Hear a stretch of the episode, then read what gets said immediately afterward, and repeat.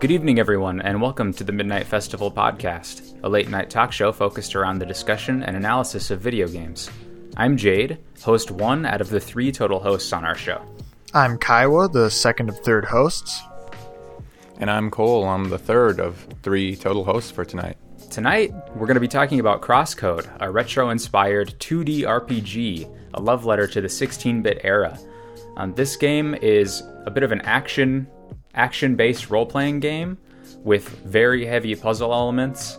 Level-up mechanics, equipment, skill trees, kind of standard RPG fare, but with an action-based coat of paint.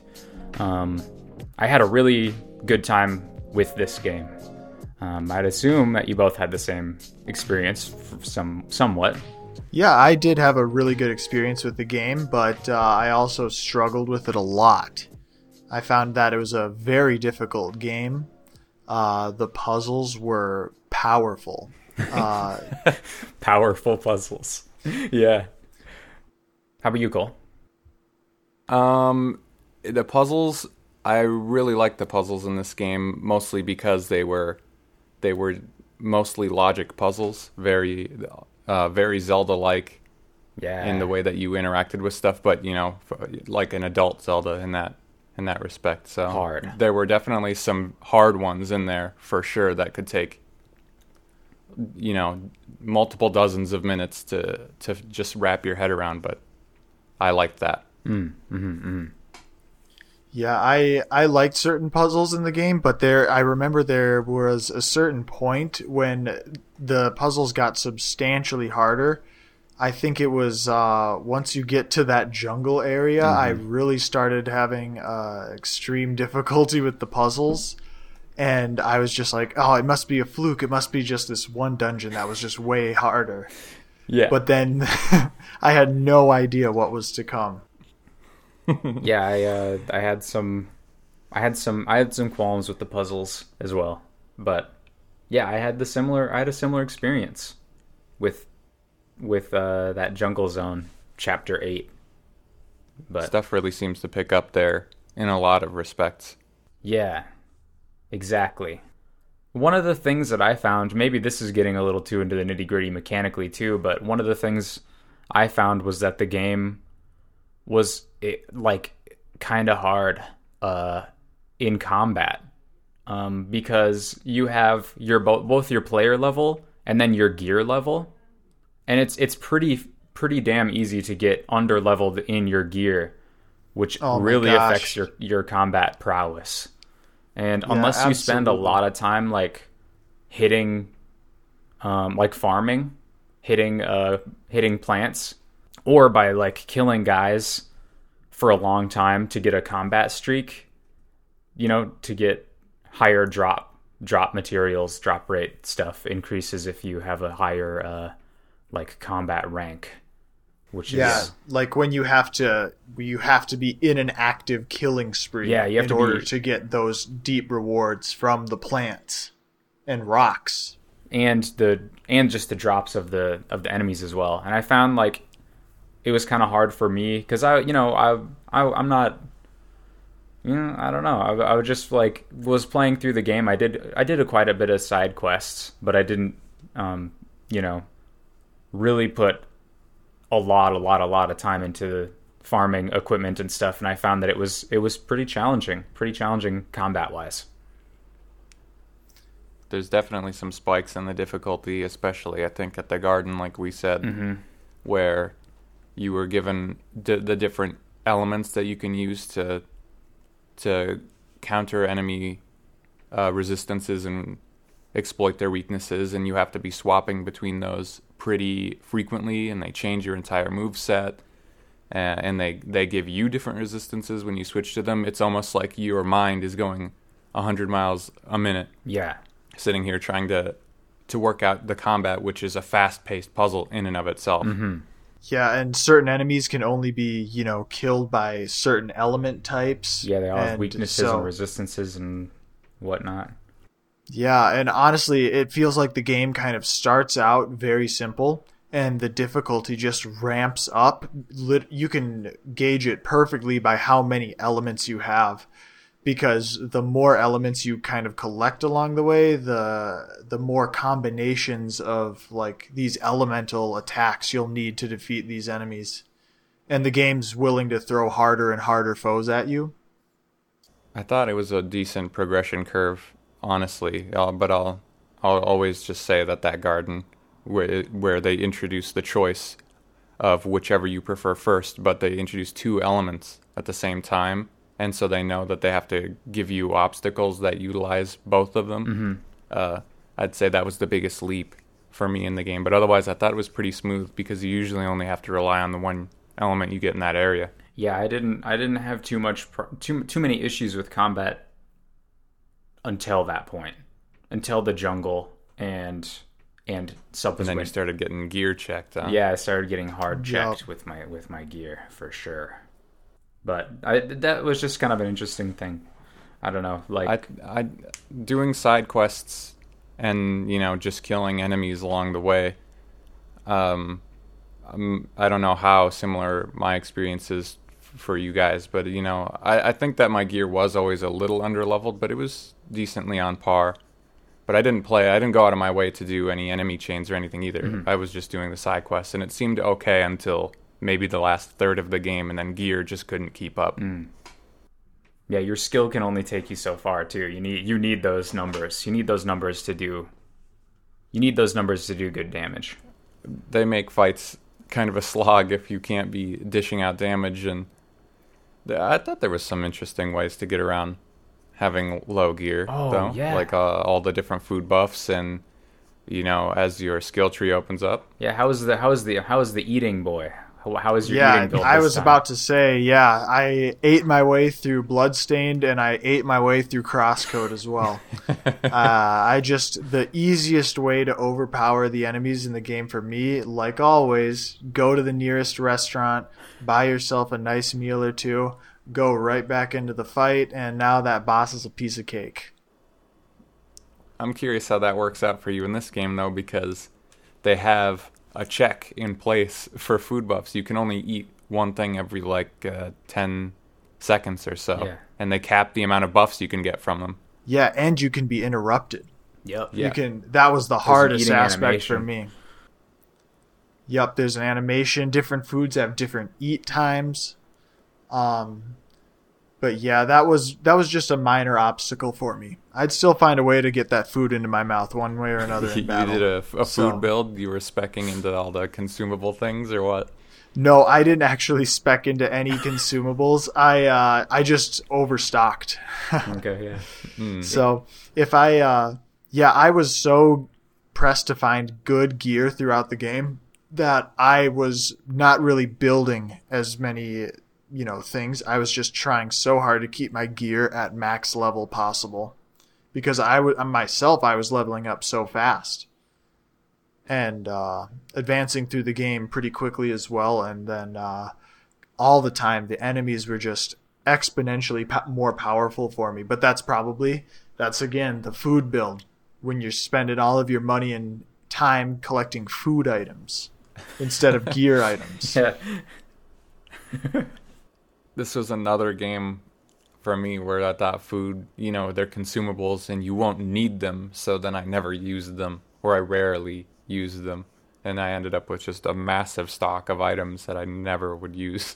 And then, some food items were consumable or were used to build gear and stuff. Yeah, yeah. So you had to be careful about eating certain foods or you just wouldn't be able to construct this epic piece of gear. Not easily anyway, yeah. Yeah, there was some creative ways to get around some of that stuff though too, wave. There's four elements for you can get four elemental sort of augments to your skills and your abilities in the game. There's a fire element, an ice element, an electric element, and then wave, which is like a sound wave or something. That one was weird. Wave, I remember one of the wave abilities. Oh yeah, and you go down these different trees on each of them too, which basically you have two different choices for each of your attacks, essentially, for what kind of skills you want. And I remember the wave one for the shooting skills. There was one where you shot a bunch of balls out and then you'd absorb health for all the damage you did. And so I did that instead of eating. Like, I would just shoot the fuck out of guys and to heal up big time. And for that reason, I have to say that wave was my favorite element. Ooh, yeah, okay. Wave's your favorite. Yeah, that was the tanky element for sure. Yeah. Wave just had the longevity. Wave was good. And once you get far enough down one of those lines, you lines of attacks, that is, you unlock the sort of ultimate attack for that tree. Yeah. And I absolutely loved the one for wave. You just shoot this mega huge... it was called Karma.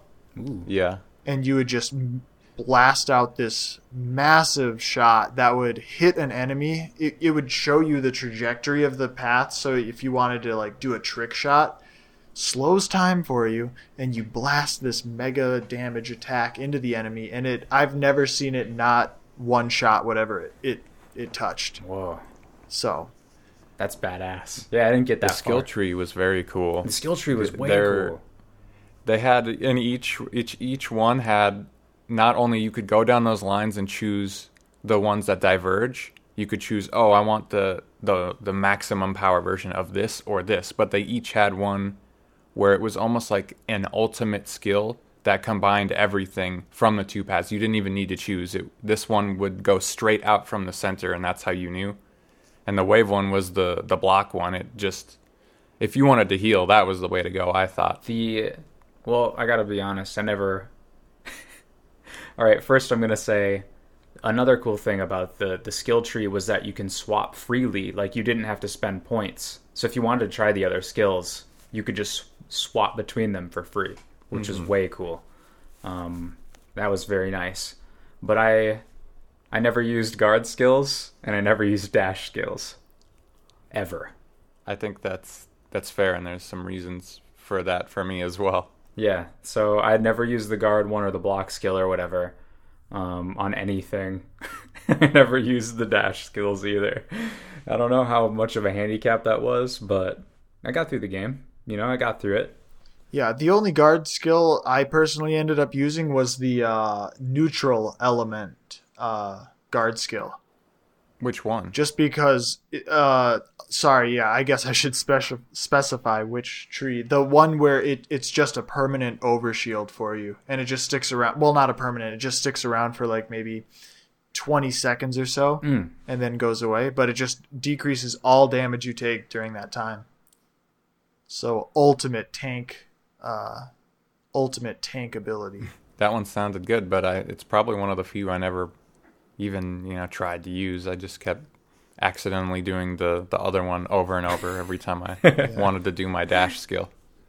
Yeah, guarding in general, though, to be honest, seems like kind of a moot skill overall, because you still take damage from the attacks. I guess the only unless you do true a perfect benefit, guard or whatever. I don't know. Yep, a perfect guard, I suppose, it's kind of like the counter of this game that in certain enemies you kind of needed to use that counter. Mm-hmm. I had a lot of success with basic guards in that game, and I really, really liked the skill. I think it's called Royal Guard, because if you had, let's say, for example, the bird enemy in the garden that would shoot a machine gun at you, and if you timed your guard and got a perfect guard on the first bullet, the rest of them would just hit the shield like normal, unless you had this Royal Guard or whichever skill, I forget the name exactly. And then you could perfect guard the first one, and the rest come so fast that they're also completely nullified. Had to have it, personally. Yeah, interesting. Yep, I never guarded. I just dashed around. Yep, dashing in invulnerability windows. Mm-hmm.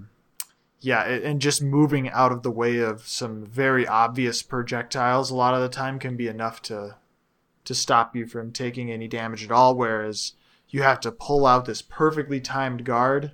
Yeah, I don't know. It could just be a little difficult. So maybe guarding is an elite sort of style of combat. Gamer. I had a lot of fun doing both, I'll say that much. They were both very useful in different situations. I think the combat was... a little bit if you weren't guarding. The combat was awesome. Like, it was really fun. It was so fast-paced. It felt so good when you're, like, cleaving through enemies. Like, especially in just regular combat situations. Not bosses per se, but I think normal fights were always really, really fun. And you know what? I wish they had more of in the game. PvP fights. Yeah, because those duels were, like, so intense. They were so good. They really were. And it was, like, one of the problems I have with... I don't know if it's really a problem with bosses, per se, but one of my qualms, I guess, is that bosses are just kind of like puzzles, too. Uh-huh. They don't really feel like bosses. They just feel more like... Maybe save for a few bosses, but there were some that were just, like... It's the boss thing. It's always the boss thing in games like Zelda. Mm-hmm. You know, you have to hit the guy, you know, 3 times. You have to expose his weak spot 3 times and hit it 3 times. But otherwise, you have to throw a bomb when he reveals his thing. Or, like, there's all these dumb puzzle things like that. And there's, like, you know, CrossCode has basically the exact same thing with health bars. They section them off.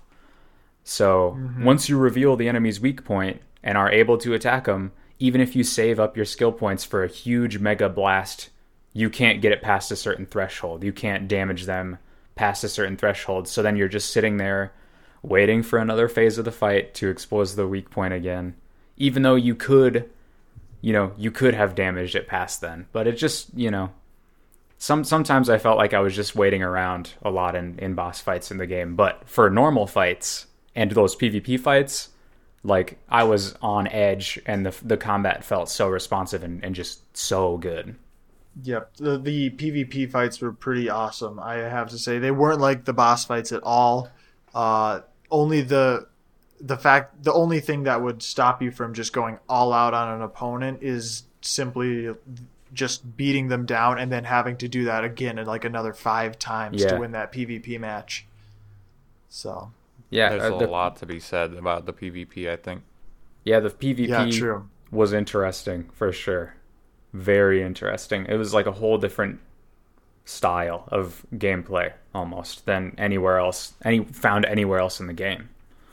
Yeah, they should have definitely had more. I messed up, for sure, and I had reloaded because I wanted to perfect the first PvP, and I didn't really realize how it does play differently than bosses, but even regular encounters, because you can't just wildly swing. They specifically are avoiding you, and you have to wait for an opening. It's very hard to catch them out otherwise. Yeah, and yeah, that's the interesting thing about PvP fights too, is because they switch up. Like, Apollo will switch his elements too and do different attacks, which will leave him open at different times. And then sometimes those openings are feints, and he'll be like, fucking idiot. And he'll, like, perfect guard you and punish you for trying to exploit his opening. They were just, like, really fun. It was super intense. I wish there were just a little bit more of those against maybe someone other than a Spheromancer, but they probably only balanced the game around the Spheromancer, you know, character class. Because, you know, this game is taking place in an MMO world, and there are... You're in a game. We neglected to say that, too. You're playing a game in a game. You're playing a game. You're in an MMO. You're logged into an MMO with character classes. And I'm sure that they only really balanced the game around Spheromancers, even though there's, like, 5 classes or something like that, right? Yeah, I agree. Yep, and they all have their own distinct skills and skill trees, allegedly. Yeah, but it's funny, if we're looking at this from an MMO standpoint, all the gear is the exact same for every class. So, like, wizards will have, like, the same blades and Spheromancer weapons and gear, even though they're, like, supposed to be clothies, you know? But well, I mean, I'm sure, like, yeah, I'm sure there's some excuses to be made for that, but you can definitely tell, I'm playing an actual offline game where they're only catering to Spheromancer. Well, you know what? One of my favorite games, everyone knows, Dot Hack, they actually had... that one. They actually had different gear for different character classes, so I don't know. I mean, something that you could never. I won't get into an MMO spiel, but it's very easy to only show equipment for your own class in, like, a shop, or to have it drop or something. No, but if you look in their gear, If you look in your friend's gear, other people's gear. Yeah, that's very true. They're equipping the exact same items. Hey, I have a broken blade, but I cast spells. What's up? Yeah, exactly. That's pretty funny. There's some credence to that. Yeah. Speaking of looking into people's parties, what did you guys think about the party system for the game? Ooh, yeah, this could be a fun thing, Cole. Me, yeah. I actively avoided using it at all times, and anytime the story made me take a party member, I was upset. I probably missed out on a lot of the dialogue and interactions. Oh yeah, because you chat with your party members and they go, "Oh my God, you're a serial killer, you're a murderer," as you go around killing all the little animals for like 10 minutes. But Jay Sweet, I would always kick them out, but I thought the party thing was very cool and played well into the MMO structure of the game. Yeah. Yes, absolutely.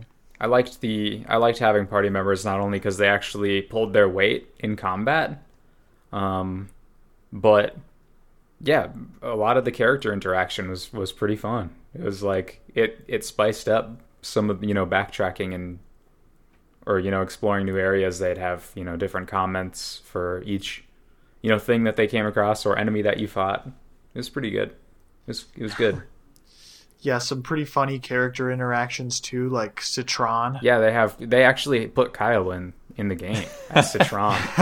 Every time that Citron would say some stuff, I was like, dude, that's Kyle, man. That's totally Kyle. Talking about worms with 5 hearts. Yeah, and talking about unnatural, like, geological formations. There's no way this would exist in real life. Yeah. I'm like, dude, Kiowa's, like, talking about... Yeah, this is the exact same thing that Kiowa would talk about. Bugs. The biggest difference, I think, is Kiowa is much more reserved. He says it when it's cool and interesting. And, Trani... Never stops ever for a second. Yeah, that's true. Citron's a bit more of a dork than Kiowa is, I'd say. But I found him a lot more.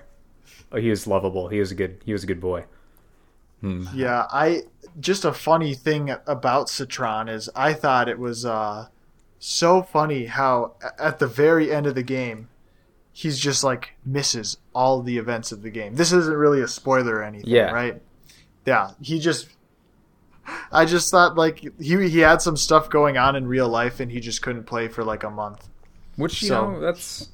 Yeah. It's interesting to think about because some of that stuff, some of the characters missing and stuff, I don't... the passage of time in the game is really interesting because, when you're logged out, you don't know how long you're logged out for.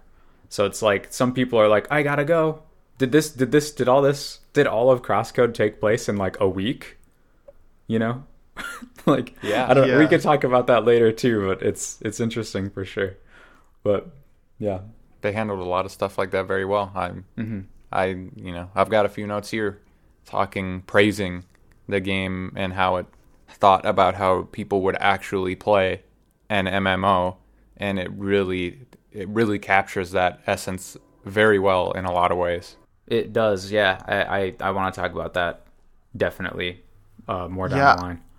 I'd even go as far as to call it a postmodern MMORPG. Postmodern MMORPG. That's like hefty. That's nice.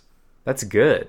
Right? I mean, they've spent so much time just mapping out like the intricate details of the game and all of it, just like the commentary from the other characters. Like the only way that you can really, I think, go and make a game like this is by just like playing MMOs your whole life and knowing exactly what to expect in an MMO, and then like writing all of the characters off of that. Yeah, and they did a really good job. I know it's just filler stuff, but particularly in the cities and in the areas, that does a really, really good job of filling out these cities and making them look like populated with characters running around and AFK hanging out. There's like people just chilling, which is awesome. And it was cool too. Like it seemed like the further you got into the game, the less populated, like the actual areas would be. Whereas I remember in Autumn's Fall. Or no, Autumn's Rise. What was the first one? Autumn's Rise? Yeah. Autumn's Rise. There's characters like running around everywhere. And then in the desert, there's characters running around in all the, just the explorable areas, not even the town. But then after that, it seems like there's just less and less characters running around. And I just appreciated those details a lot. I thought it was really cool. Yeah.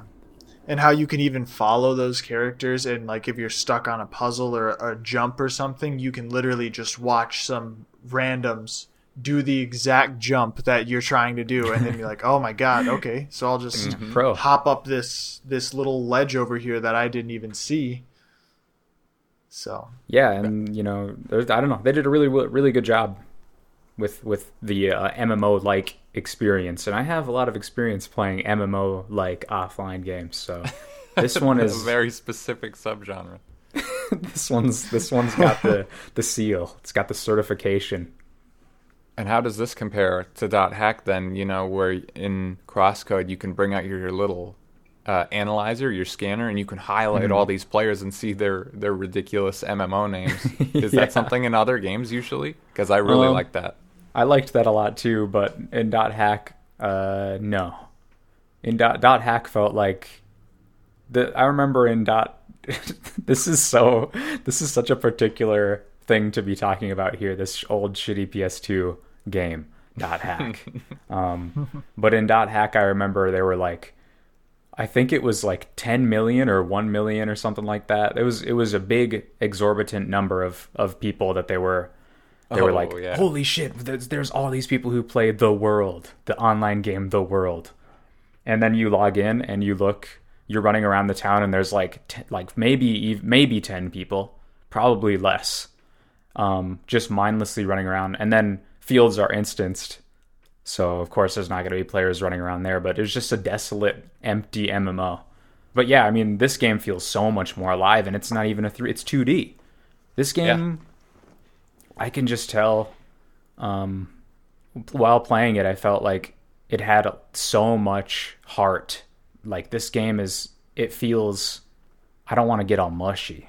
I don't want to get all mushy and like emotional and shit, but this game, I don't know, it feels like it really has a lot of, like the developers really loved the game and cared a lot about it. I specifically wrote a note about that too, where I thought, was this a one-person project and I missed that or something? I don't think so. No. I don't think so either, but I for sure wrote, this is like a passion project. This feels full of character. Oh, absolutely. Yeah. I don't think any other game really compares to it, honestly.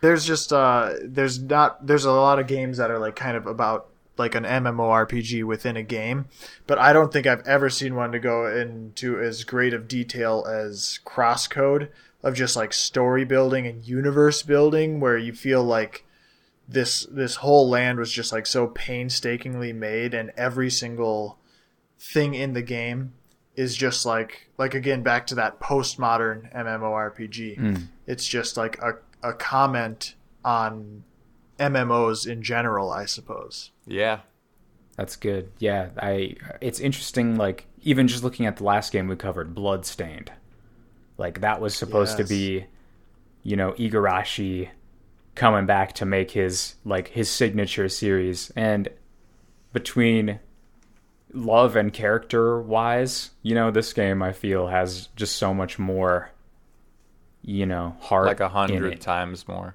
Yeah. Mm-hmm. And that nothing against Bloodstained, but for nothing sure. Nothing at all against Bloodstained. CrossCode is just totally in its own league. It's definitely, yeah, totally, for sure.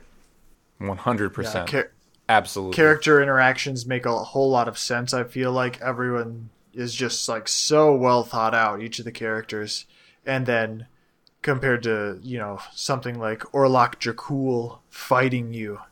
For no reason, loaning you a book in the first place. Just referential material only for hardcore gamers. Yeah. What was I? Oh, speaking. I remember we were talking just a bit about. I wanted to talk about the exploration. We talked a bit about the combat, and I'm sure we can dive into that a little more. Mm-hmm. But the exploration was really good, I thought. Sometimes it felt a little counterintuitive, because the way the game works, you get to a new area And then you have all these different zones to explore to get to the city, which is usually the path to get to the dungeon, to unlock the element that helps you explore the area more. Mm-hmm.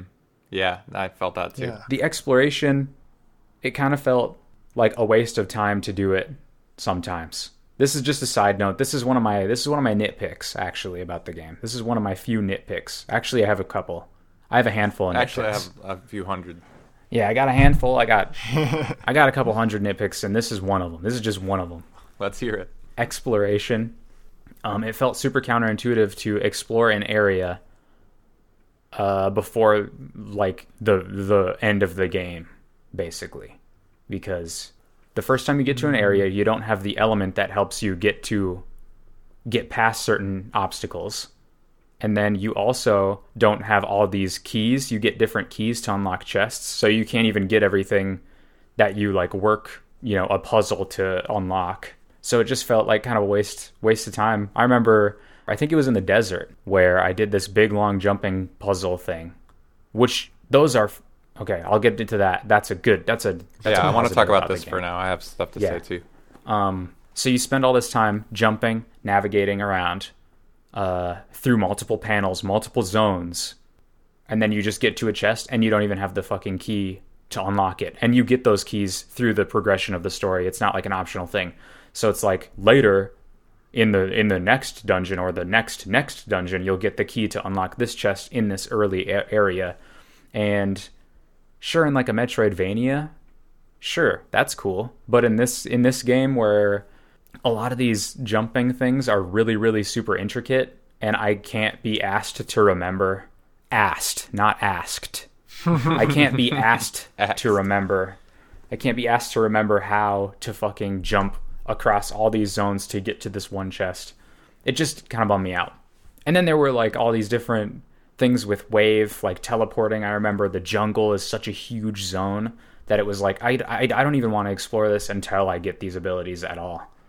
And and at that point, I'm pretty sure you have all the keys and everything too. So, but that was just one of my minor nitpicks, was like these wonder, like I spent so much time exploring Autumn's Rise and the desert, and then I learned quickly that it was like, oh, I can't even get everything here. I'm just gonna, progress the story and then come back, and it just felt like a lot of the wonder wasn't there after that. That's fair. I think I agree to a strong degree.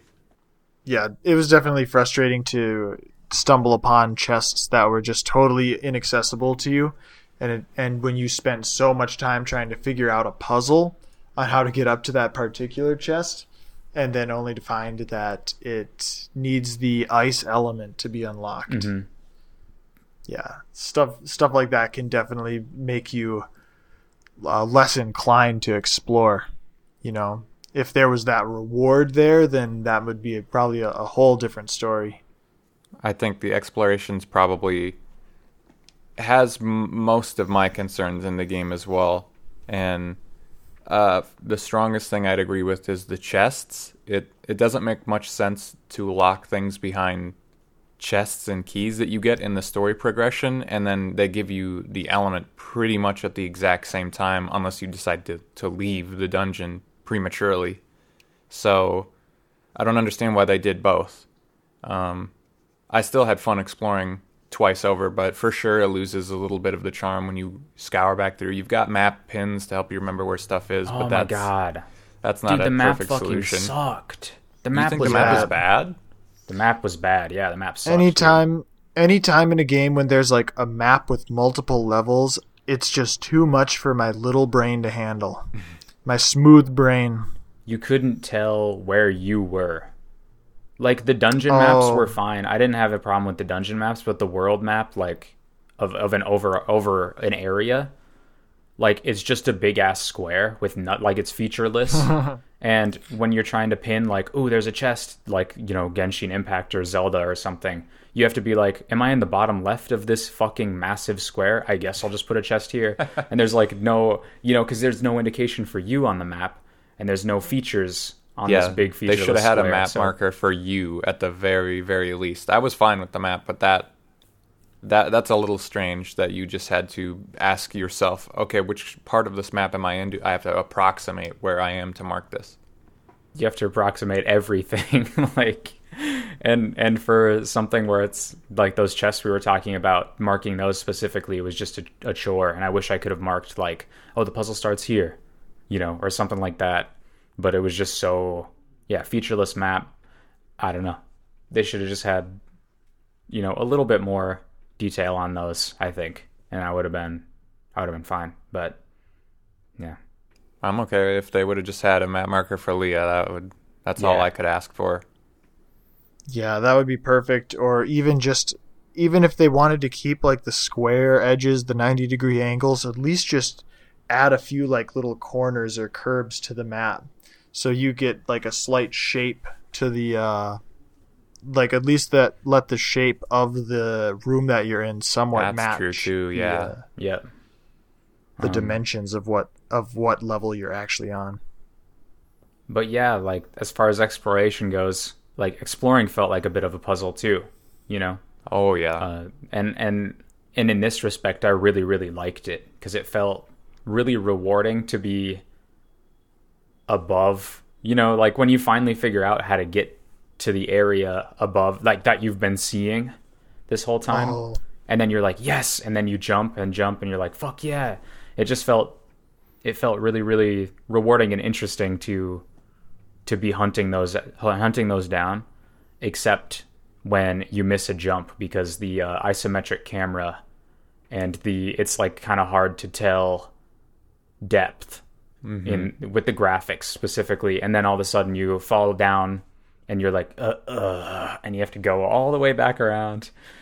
Yeah, it was the camera and the graphics. It's kind of hard to tell sometimes with the platforming and stuff where you're jumping.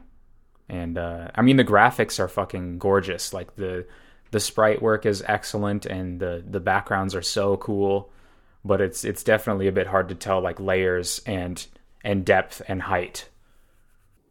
That's my absolute number one biggest thing against CrossCode for me is perspective is its greatest enemy, especially for platforming, to a degree puzzles and combat. Nothing is worse in CrossCode than the fact, and they can't do anything about it, is just perspective. You have no depth. I share your pain in all those instances you mentioned.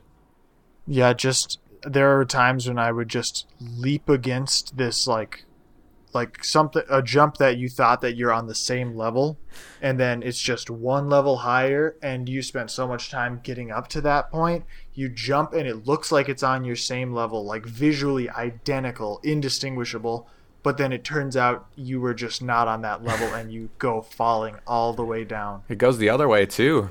When you jump from a higher platform and they intend for you to go to a lower one, and it's not to the side, so you, or even if it is to the side sometimes, and you just have to make a leap of faith because it doesn't look like you'd make it, and you know sometimes you just do. Yeah, I suppose that's the hardest thing too, because they do everything in their power to, you know, for the most part, to show the differences in height and perspective. Like they do a pretty good job of dithering, I think it's called. Mm-hmm. When things are higher, so you could see through it. Yeah, they do the best they can, but it's still just such a big, like where platforming and whatnot is such a big part of the game and puzzle solving. It's just hard. In my opinion, earlier in the game, they made more of an effort, and it may be intentional, to sort of mark the terrain in different ways with, visual tells. So that you would, at a glance, you'd say, oh, that is on a different level than where I'm at. Like, they'd put different stuff on it. And then later in the game, it seems like stuff blends together more and it becomes harder and harder to differentiate. And you more often have to stop yourself and use your cursor and, like, aim to see if you're going to make it beforehand or not.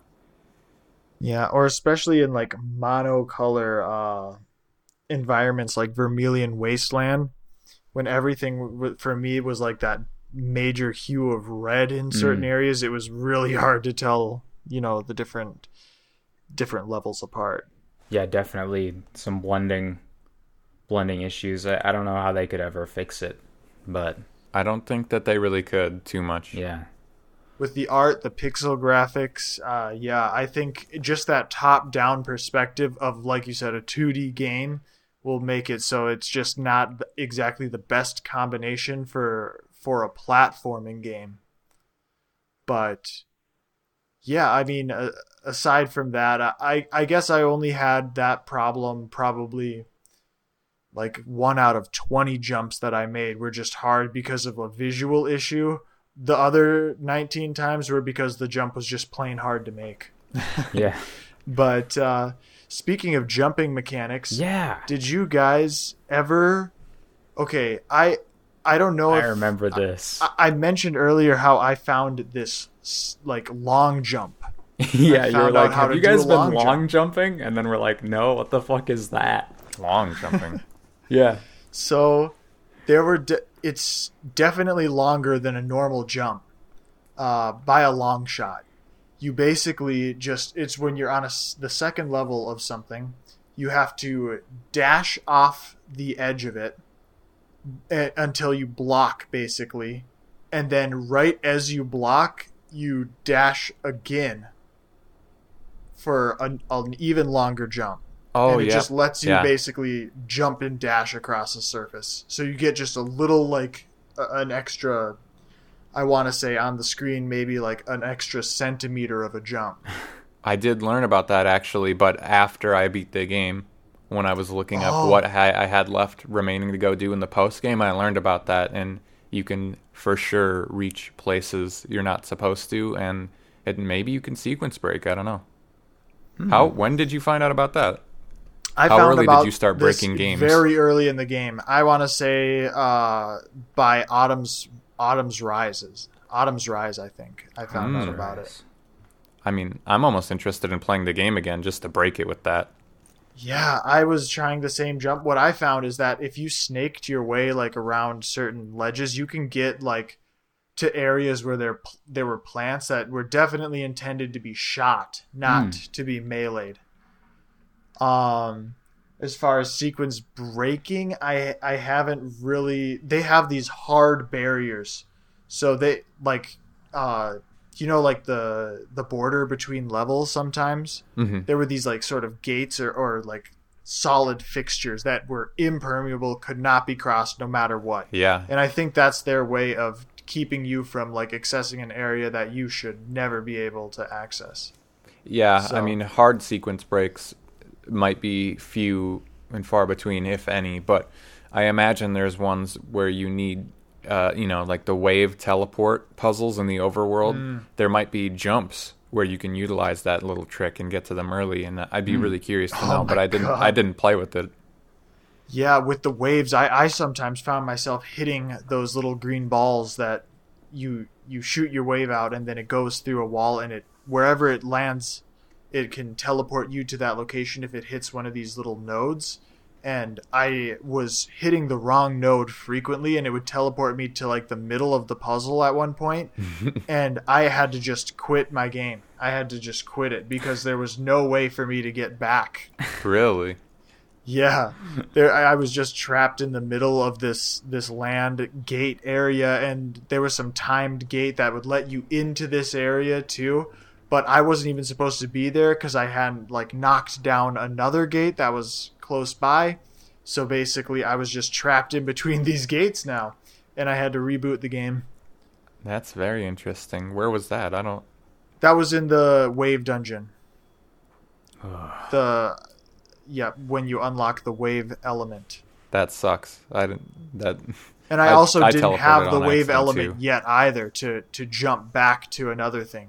So you had to like activate, those wave dispensers or those when it turns your projectile into a wave, and then it just kind of trapped me in this zone that I wasn't supposed to be in. That's very interesting. I didn't know about that. So you soft locked yourself. Can't you just teleport out of the dungeon? I don't know. That's right. I could have just teleported out of the dungeon, but all the same, I guess I just didn't want to lose my spot in the dungeon and go all the way back out. So if you were, I think you were, then yeah, I guess so. That sucks though, because those dungeons at that point of the game were, that's where everything was starting to get really hard, and I think that was a big, those two were big struggles for us in different ways. I think this is one of my other big gripes about the game. I can't wait. I'm sitting pretty, ready to listen to this, eager.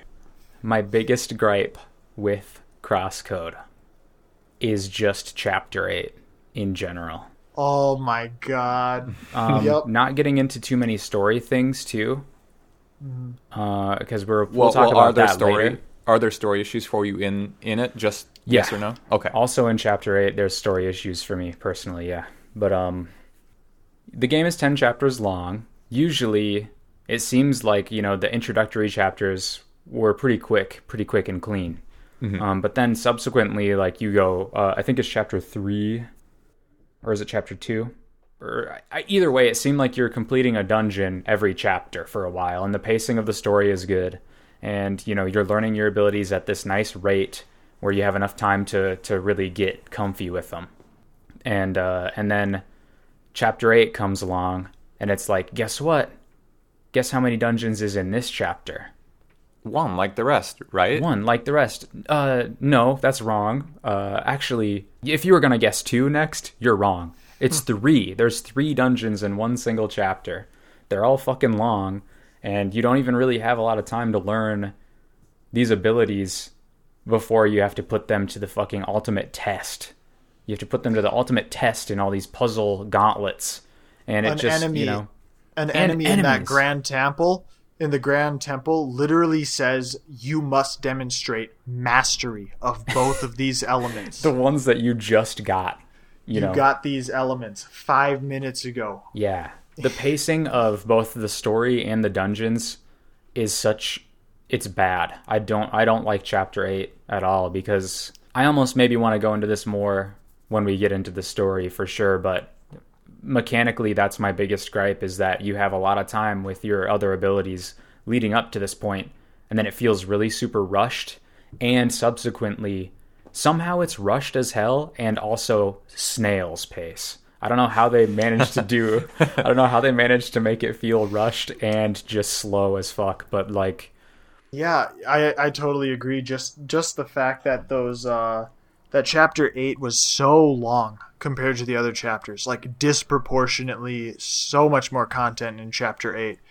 Just from anything from them throwing in little side quests that had really nothing to do with the main plot, like, oh, the Argonians are angry and they want their temple to be purged first before you go into the main dungeon. They're on strike. Uh-oh, gamers on strike. Uh-oh, there's these snakes, these big towers coming out of the glitchy system thing. Like, I don't even, what the fuck was all that stuff? Yeah, okay, that was, honestly, what was that? That was super drawn out. That lasted so long. It lasted a long time, yeah. Lasted a long-ass time. Were those actual glitches in the game, or were those scripted? Should we get into that? I understand what it was, but should we talk about it? You do know? Was it? Yeah. Okay. I mean, yeah. Spill it right now. I guess, yeah, it's not a big story thing, so I do want to talk about a little bit about that, for sure. What were those polls? There is, to a degree in the story, it's a little... confusing to the degree that I don't understand all of it, but this is like a real place, right? This whole game takes place in a real planet, a real continent, and there's this area called the Track of the Ancients. Like, all of this takes place on some... there's all this lore about it, and they designed this game using like augmented reality, virtual reality particles or whatever. That's what your characters in the VRPs, the game is made of, is these particles and Evotars. Yeah, so, no, when we... Avatars. when they started trying to access this track, right? When they started delving into it. The track is real, and it started, you know, fighting back against them, so they had to, like, enclose them, and that's what all this stuff is the game interfering with the track and whatever. And that was the track fighting back, fixing, trying to reclaim stuff. okay, interesting, because I thought the track was in the game. I thought that was all in-game lore. It could be in the game, but either way, because that's like a side quest, right, from an NPC to get access to the dungeon. So it would make sense that this is just an element of the game that they're making you do, and the glitches weren't real. That's also very possible. That that's something I'm confused about. Is the track real and whatnot? But so that was not technically then part of the main campaign. That was part of your campaign as Lea. That's what's interesting, because does every player have to do that theoretically within the game to to progress? I think that's the answer. I think that's a main story quest. I don't think that's a Lea thing. I think that's a game quest. So that's just them using the evotar or the avatars for just cheap labor to keep fixing the track. Ooh. Yeah, if the track is real, if the track is real, then yes. If it's not, which I think actually is more likely, it's not real. It's just a quest, and they just presented it that way. Is they interfered with this. With this spot, or that monster you fight interfered with the spot, and it's just this track fighting back against you at their power plant. It because those things you fight and you chase all the way out the long drawn out part. Yeah, they were like nodes to repair, like virus scanners looking for where the problem was. Yeah, something to that effect. Yeah, it was weird. I didn't know if it was supposed to be the game's virus scanners or the track's virus scanners. Yeah, but when you put it to the torch like that, I don't know for sure. Yeah. They did summon those cats. Yeah. Those cute little cats. So maybe it was a scripted actual event. Yeah, as we talk about it more, I'm leaning into that was just a game event, but they build up enough lore of the track fighting back against them exploiting the area that it made sense to me. That's something that I had some trouble with too.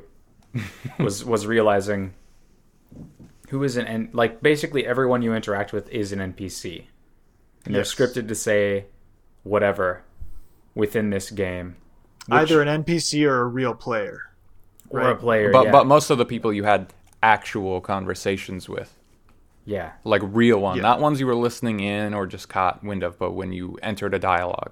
I think that's what you mean. And sometimes that's used, to a funny respect, because Lea, her speech module's broken, she can't talk. So like the NPCs will just be giving their like dialogue, even if she can't say anything. But sometimes it felt like specifically with that researcher, I guess it was like it felt like maybe she because there isn't any humans in the playground, the quote unquote playground.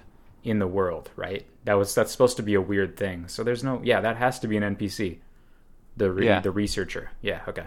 Okay. Yep. And there are NPCs who don't act on scripts doing the same thing over and over. Some of them are actually in there actively administrating and doing and fixing things.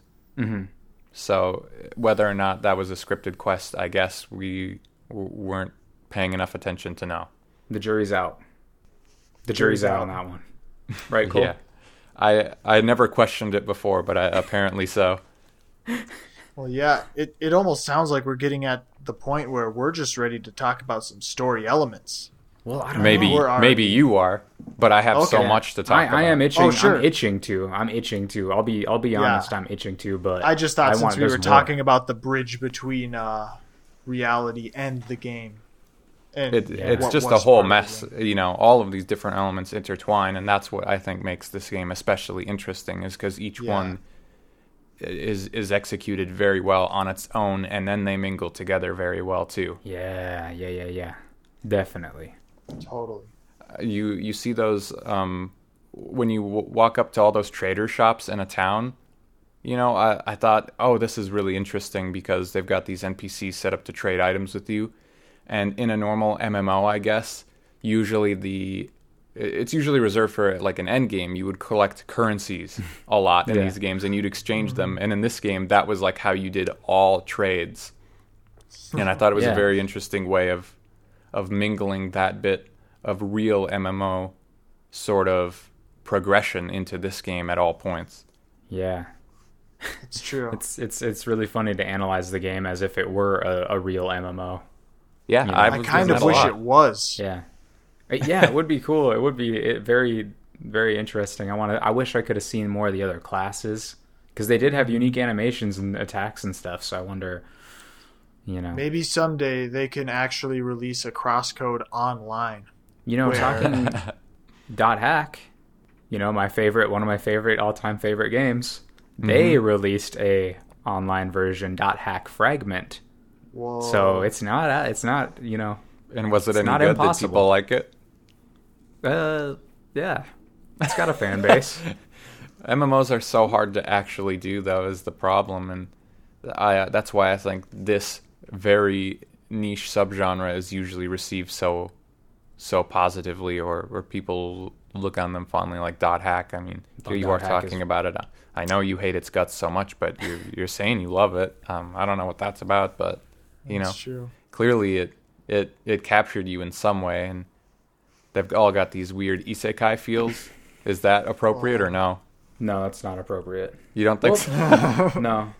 I mean, it might be a blemish depending on what you think of an isekai, but for sure, when you are given a bit of detail about Lea earlier on, it feels maybe like this is an isekai. CrossCode could be an isekai, but the other ones, not like Dot Hack is not an isekai. I'd say it's not. Oh, I guess you can like log out and stuff in that one. Yeah, you can look at like the real world stuff going on. You're not transported to another. The whole thing about isekai is you just wake up in a foreign world. Which makes sense. Where am I? Yeah, it makes sense for CrossCode because, you know, they have the old story element of amnesia, except it's actually used pretty well in the game, unlike most other amnesias. Yeah, okay, that's true. That clears up some things for me, I guess. Yeah, so right when they talk about it being amnesia, and then I was kind of like frustrated with that whole turn at first. Yeah, but my frustration quickly faded. It's kind of like there's a couple story things that instantly, you know, put me off, and one of them is a character has amnesia, or the in media res thing where it starts halfway into the story. Just to you know, it starts halfway into the story, and then you go record scratch. Yep, that's me. You might be wondering how I got here. Let's start at the beginning. Like, yeah, I hate both of those too. Huge giant turns in the plot out of nowhere. Yeah, like they open with the thing happening at the end, and it's supposed to keep your attention, and then they go to the very beginning of the story. It's like, why not start where the story starts? And that's why you hate FF15. FF15? Yeah. That's why you hate that one so much, right? Oh, yeah, I hated that. That pissed me off, too, in the beginning of that game, because it could have just started with the road trip thing, with them pushing the car. It should have just started with that. So even a good game can get off to a bad start by pulling one of those. Persona 5, yep, I didn't like it in that one either. Yeah, it's just dumb. It's dumb. It's a stupid... It's such a weak, like, uncreative way to start a story. I agree. Unless it, like, works in the story's favor somehow. But it never, ever does. But in CrossCode, of course, that doesn't actually happen. Right. Yeah, there's no in media res thing. So we're just talking about stuff we don't like. Yeah, but you know that it was just, you know, multiple things that doesn't start. It starts with the amnesia, and that's usually a big red flag for a story. So if you're starting this game and the main character has amnesia and you go, "Ugh, fucking turn it off," please give it a chance because it's actually good. It's actually good in this game. Mm-hmm. Yeah, amnesia is definitely an overused trope, but yeah, I bet there's certain people who played the game up to when they were like, oh, you have amnesia, and then they just stop playing. Yeah. And then they'll never know. And you're inside a video game in a video game. So that's like... Yeah. That's kind of a turnoff, I'd say, if you weren't really willing to risk any more playtime. Yeah, because you think... When you hear the concept of you playing a video game where you're playing a video game and, you know, you instantly think, what story could be good told like this? Yeah, I had that impression too. Yeah, like you can't think a video game story in a video game. Like, how is that going to captivate you? But the lore and stuff, like, it's pretty crazy, you know, going back to the postmodern MMO thing, man. They, like, really thought out the lore. And it's all such background information, but the lore of the story of the MMO, there's a lot of information out there for you to read to like learn everything. And that is insane to me because I didn't spend a lot of time reading all the notes and stuff. It seemed like everything was always explained like in the log book that you got. And like compendiums like just... that I love in games, and this game had so much information. It was very useful. Checked up on it a lot. Yeah, and this game is like a completionist's wet dream. Because everything is so meticulously organized and kept, and there's numbers. There's all these different numbers. There's like, lots of numbers in this game. You've collected. Oh, but just in your logbook, there's a lot of numbers. And they keep a really good track of how many numbers you have. They like they go, you have 10 out of 18. Don't you want to just get the 18 to see 18 out of 18? And it's like on every single page of your little compendium, they keep percentages. There's like they keep such good track of all the stats. There's a stat screen, and they even the map the shows you how many chests you've unlocked in an area. It's a completionist wet dream, dude. There's things just showing you how much you've done in everywhere you look. Everywhere you look. I don't know if I'd call it a completionist wet dream. Why? Exactly. There's not that much to actually go out of your way and complete, but the tracking is very, very good. Specifically, the tracking is if you just isolate that, that bit is a completionist wet dream because lots of games don't have that kind of stuff. You just have to approximate, and that sucks. That's true. One thing I noticed it doesn't have that typical MMOs would have. It CrossCode lacks like any cosmetic items. Wrong. Ooh, well, that's right. What? I'm wrong. Wrong. Well, there are things you can do in the arena. There's some end game, post game stuff that you can like farm to get some like auras, some stuff around your character. Oh. There's like a cosmetic DLC that you have to buy for $1. You could be a ninja. There's pets. There are some codes you can put in at the start of the game that give you some extra content, like a little Santa hat. It's nothing substantial. It's like no gear swapping or armor switching or hair color changing or anything like that. Yeah, but not really, because you are a preset character for this story. Yeah, but nothing in vanilla gameplay. And they talk about it too in the story. As some characters talk about how they did, their character customization to a degree, but for the service of the story, you don't do that. And it's mostly, I believe that arena stuff also is like a post game update. So base game, it feels like that to me. I'm pretty sure it is. I think most of the base game and what you're gonna expect to see if you just do main story. Yeah, there's no customization really, no cosmetics. Is the game technically complete now? No. Yeah. No. Huh? Just the base game, the story and everything, that's all there, but there's more updates planned, There's new areas coming. Yep, that's in DLC. That's going to be paid content? I thought that's a free update coming. I thought that it was going to be paid DLC. Just the word DLC makes me think that it's extended extra content. Yeah, I think that's a conception that's a preconception that's fair to have, but I believe that there are a lot of things in the game right now that lend to the idea that it will be free, because I don't even think you could do the New Game Plus wasn't originally in the game, and that was added for free. The arena, I believe, was added for free, and all those other quests. I really do think it would be free, and I guess that's just speculation, but. That's how they've been doing it so far. I mean, they've been... Yeah, it's a labor of love, I think it would be strange for them to change that now. Yeah. But I guess we'll just have to see in the future. Yeah, hopefully. Hopefully. I mean, because it would be very nice to have it for free, and we almost deserve it. Yeah, you definitely deserve it if you got to the end of CrossCode, which is an achievement. I think I saw a pretty low amount of people on Steam had that achievement. Yeah, and I didn't check that. Those are always interesting statistics because some games... I don't have that number on me, though. 20 to 30% is, what I expect to see on average. Watch this. Oh, okay. Chapter 10, 12%, 12.9% of people have completed Chapter 10, got the achievement for it. Mm-hmm. That is definitely lower than what I would consider the average of any game completion. Mm-hmm. So thus, we definitely deserve that free post-game episode. Mm-hmm. The way it's positioned in the game as well, again, trying to avoid any spoilers, it does make it seem like it's intended to be seen as a part of the main experience.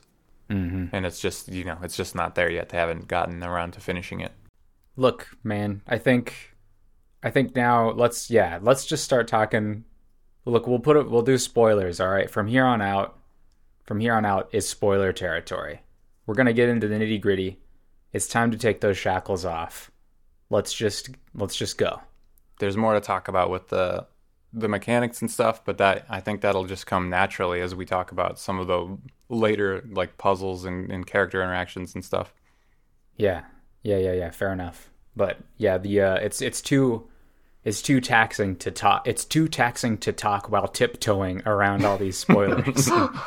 Yeah, I think Kiowa he's been chomping at the bit to talk about some of this stuff. All right, Kiowa. Yeah. So we were talking about the post game stuff. Yes. Let's let you have the floor. What are you thinking here? Well, okay. First, maybe we should give a synopsis, right? Yeah, sure, an early lay of the land and where it ends up. All right. Yeah, I'll start that off. So basically, you're going through the game, everything's fine, and ironically, the very first time I stopped playing CrossCode, because this is, I started the game. Wait, whoa. Oh. Don't reveal the big spot yet. Oh, okay. I thought that's exactly what we were about to do. Oh, okay. Fucking let me take the reins. Yeah, you take the reins here. All you. Damn, dude. What the fuck? Oh shit. Okay, I'm sorry, but I had to. Okay, listen. No, your place. CrossCode is about a character who logs into the game with amnesia, who has amnesia and is being instructed what to do from sort of a disembodied head, essentially on a screen telling you sort of what you're doing. Essentially, you're logging into this character to reveal her memories because she's some integral part of this game's lore or what this guy, Sergey, needs from her. The IT specialist on your ticket number. Yeah. He's the IT specialist, and he sort of he directs, you know, Lea around and is essentially sort of, you know, responsible for setting her on her quest. But, you know, Lea wakes up with amnesia, doesn't know what the fuck is going on, is playing in this virtual world. And initially, you know, you're told that it's a coma. You know, she's in a coma, and, you know, in playing the game, she's supposed to reveal sort of her memories, her dormant memories, which, you know, unlocks some mysteries. And, you know, that seems to be the case for a while, because each time you log out, and it's Sergey logging you in and out of the game. But each time you log out, you sort of see these little flashbacks and mixing memories of present things and past things that seem to reveal a little bit about what's going on. But then... Kiowa? Okay. So then, at this point, it's revealed to Lea that she is not actually an amnesiac. She is, in fact, an artificially intelligent organism. Produced as a copy, a CrossCode of another player, another real, actual life player, and the memories that you've been recalling in your dream the whole time actually were that player's in-game experiences. Yeah, I can't understate how well that was done in the game. Like, I think it can be easy to figure out maybe that wasn't the case, but it was just interesting because there's a character who you play as. Oh, this game does kind of start in media res, doesn't it? No, it starts before. Either way, you play as a different character named Shizuka, who looks almost like inverted Lea. She's got inverted colors. She has a scar on her face. Yeah, it's been so long I almost forgot about that intro. Yeah. Mm-hmm. She looks very similar to Lea, which made me think, like, obviously that's to throw you off of the truth. But obviously you're supposed to be thinking, oh, I'm this girl in a coma. Yeah. You know, or because they're so similar. They're the same class. They look remarkably similar. And but then they throw this, they hit you with a wet bag, and they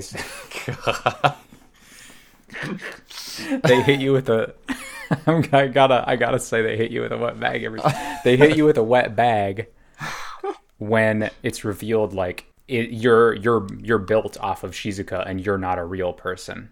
And it, like, that scene was probably the pinnacle of the game for me personally. Yeah, and in fact, one of the things that pissed me off about the game initially is that I bought the amnesia stuff hook, line, and sinker. And I was just like, oh, come on. We've got another amnesia game here. Like, it just didn't make sense to me that your character had amnesia. Like, they somehow couldn't log out of their headset. Like, this is some sort of Black Mirror episode. And they're just trapped in this virtual reality headset, but they're also suffering from amnesia.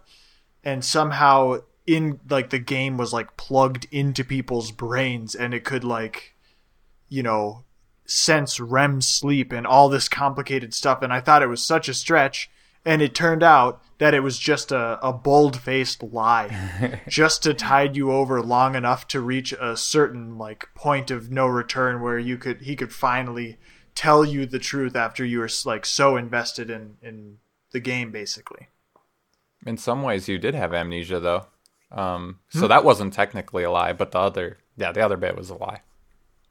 Yeah, Lea did have amnesia. Or, yeah, being in a coma and all that, I suppose. Yeah. But technically, she didn't have amnesia, did she? She just had no memories because she's a fresh organism. But it's so close that, you know, it's hard to really conflate the two and call it a total lie. But, you know, it's inarguable that the coma story was a lie and a cover-up. It's almost as if the codes of each player's game had somehow crossed together. Oh, my God. Well, it's like Lea had, you know, she had both Shizuka's memories and then memories of, like, her development, too. Yeah. Like, she remembered things, like, when her body was even being put together, it felt like she was... Yeah, she was experiencing those somehow in her moments when she was isolated with the big bad, right? Yeah, she remembered that developers stuff. So clearly, right, it's old memories that she was just recalling. So I guess in a way, she did have actual amnesia. AI amnesia. Artificial amnesia. This episode's full of them today. This episode's full of them. Full of zingers. But yeah, the scene, specifically everything, I think for me, this is kind of going back to the slog of Chapter 8 for me, and my biggest gripe was that the game climaxed almost for me in Chapter 7 when all these mysteries, you know, you join a guild in the story, and, you know, guilds are a big MMO thing, and raids are a big MMO thing, and you're about to embark on a raid with your best guild buddies in the game, and you're, like, halfway through this crazy raid, and then you get stopped and teleported against your will to this other, like, off-limits, off-the-grid sort of playground with all these weird guys running around. And it's like everything is building up, mystery upon mystery. And then it all gets revealed with that Shizuka thing when she barges into your room and is like, yeah, you're nothing but a copy of me or whatever, and, like, throws Lea around, and Lea is, like, so... It's so sad. Like, she's just crumpled in this Zen garden crying. And I just remember that scene, like, oh, man, it was heartrending. That was a big, big moment in the story for me, too, for sure. Mm-hmm. And you get through all this stuff. And, like, Lucas, you know, your party member is there. He got taken from the other side of the raid.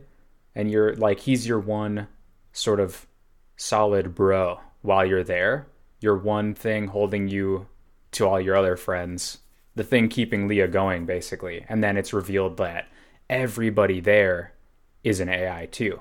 And so he was just an AI copy of the real Lucas, you know, one of your friends. And that's another punch in the face, you know, like part was so well done and just like built up, you know, everything through the game built up to this. And it was like executed very well. But then chapter 8 comes and there's no story shit. There's hardly anything in the story after that. Like, there's a little bit where Lea's sad and she hangs out with Apollo and Jorn, who are just like total bros. They're cool as hell. And she just hangs out with them. And then they cheer her up. And then Emily is mad, or Emile. How do you pronounce her name? Probably Emile. I said Emily. I don't know. It's difficult for me. She's mad. Mm-hmm. She's like, it's a French girl, I should say. So that's why I thought it was Emile. It's probably more correct. Yeah, that's what I was thinking as well. Yeah, but she's all pissed off and like, there's a little bit of story. You know, she's being all spiteful and shitty and hot, like she's a bad friend. She's just being a bad friend and a bad person in general. I don't like Emile at all. Emile's an NPC, in my opinion. That's the only reason she would not have known that Lea wasn't like responding to her. Yeah. Yeah, she's smooth brain, dude. Capable of speech. Yeah, absolute smooth brain. On the blurring the line between player and NPC. Yeah, so then chapter 8 comes and there's hardly any development in the story and you're just like have to do all these dungeons. It's just after what happened in 7, this pinnacle of the story, you know, this big reveal, and then it just punches you in the face with this triple dungeon, hardly any story exposition section of the game. Mm-hmm. That was like the slowest shit, and it just was such a slog, and I hate chapter 8 so much. Yeah, you have to slog through it right after finding out so much crazy stuff that's going on, where it doesn't reveal anything to you actually about like what's going on. The whole time you're going through that chapter and you're just anxious, waiting for the next information to be like discovered about what's going on. But they make you jump through so much, literally 3 dungeons before they even like mention the plot again. Mm-hmm. The true plot, plot. So that's a big pacing issue to me. Mm. And that was when my playtime really started to slow down. The first time I played it, that's where I stopped too. Oh. And I remember why. I remember why now. Yeah, the first time I played part of it and stopped, it was actually before they even mentioned that she was an AI. Mm. So I like genuinely thought that it was basically like her being an amnesiac the whole game and just like trying to discover more. And that's kind of what like put me off about the game initially as well. Yeah. But I bought into the coma thing as well, because that seems to be a common trope in these and in this subgenre, even, is they almost always do that in my experience. Yeah. So I totally bought it. I didn't think anything else of it. And, you know, I was almost disappointed because I thought that they could go and in a unique way, the way that they had been developing the lore and the plot of this game with the coma story that we hadn't seen, stuff about the human condition. And they went a different way that is also very, very good and probably better in most ways. But initially I was like upset that they would go with the AI route, because I almost feel that is just as cliche. Yeah. True. I don't know. I just think the way it was handled and executed was excellent. And Chapter 7 gameplay wise was kind of a slog too. It wasn't very fun, but it was just really tense and mysterious, and you were like, "What? I gotta see what happens." I didn't want to put the game down during Chapter 7, even though it for sure wasn't very fun, because you were extremely restricted and just following the main story to do anything. Yeah, total emotional gut punch left and right. Yeah, and I'd say honestly, my biggest probably gripe of the game, the single biggest thing I have to complain about is that a lot of the time the game really did feel like restrictive, like you're just on this track and you have to go through like the story as like these events sort of unfold around you, when you like typically in MMOs you have like a lot more freedom, but they hardline you into this specific storyline where a lot of the times I wanted to just go like explore or just do combat or just like experience more of the MMO aspects of the game. But that's all essentially, I suppose, supposed to be late game stuff. Because the MMO stuff is just dressing. Yeah, true. And but they paint it as like as if it weren't, for sure. It depends on the MMO too, because those for sure restrict you just as much, especially with their main stories. You can't access things in those games until you do main story quests either. I don't think there's too much of a difference, and I never felt restricted outside of a couple specific story segments personally. Yeah. Okay. Well, I suppose that's one way to think of it. I guess the point for me where the game kind of got to be a little bit stressful almost, like, you know, you're just playing this super fun, like MMO, cool universe RPG game and just exploring and finding out all this cool stuff. And basically then when you're about to complete that raid, like it just felt like such a good, cool moment, like with you and your party and like your friends and everything. And that's like the moment where they stripped you from like the actual game. So you never get to ever see what the end of that raid is like. Mm-hmm. And they just take you to literally prison. And throw you in baby jail. Yeah, I wish they would have given you an opportunity to go back and do that raid or do a different raid, because they said there's more, right? Mm-hmm. I don't remember actually doing a different one. You know what's really cool and also kind of weird about Chapter 7? Sergei, he doesn't recognize that the Lucas you're with is not a player. And it's interesting, especially because I knew ahead of time and I checked my player list, and like Lucas is online. Real Lucas is on. There are two Lucases in your contact list. Whoa. If you look, and they're different levels too. Oh, okay. So it's like, and the other one is online, or he'll be offline, I think, while the one you're with is online. So if you're a savvy player, or you know, if you know ahead of time, or if you just happen to cross it, you could be like, wait, why is this, you know? But it's just weird that Sergei didn't notice. I don't know if it must have been there's some weird stuff in the whole game, I think, where they just kind of hand wave some certain thing. Because if they wanted to realistically track someone like Lea in the video game, I think it would have been significantly easier than they were making it out to be. Yeah. So, you know, there's a couple instances of that, I think, that you kind of have to look past. Right. But I think that's interesting. As the player, you can discern the difference. Mm-hmm. But also, wasn't Sergei, like, actively the whole game just taking measures to prevent them from tracking Lea?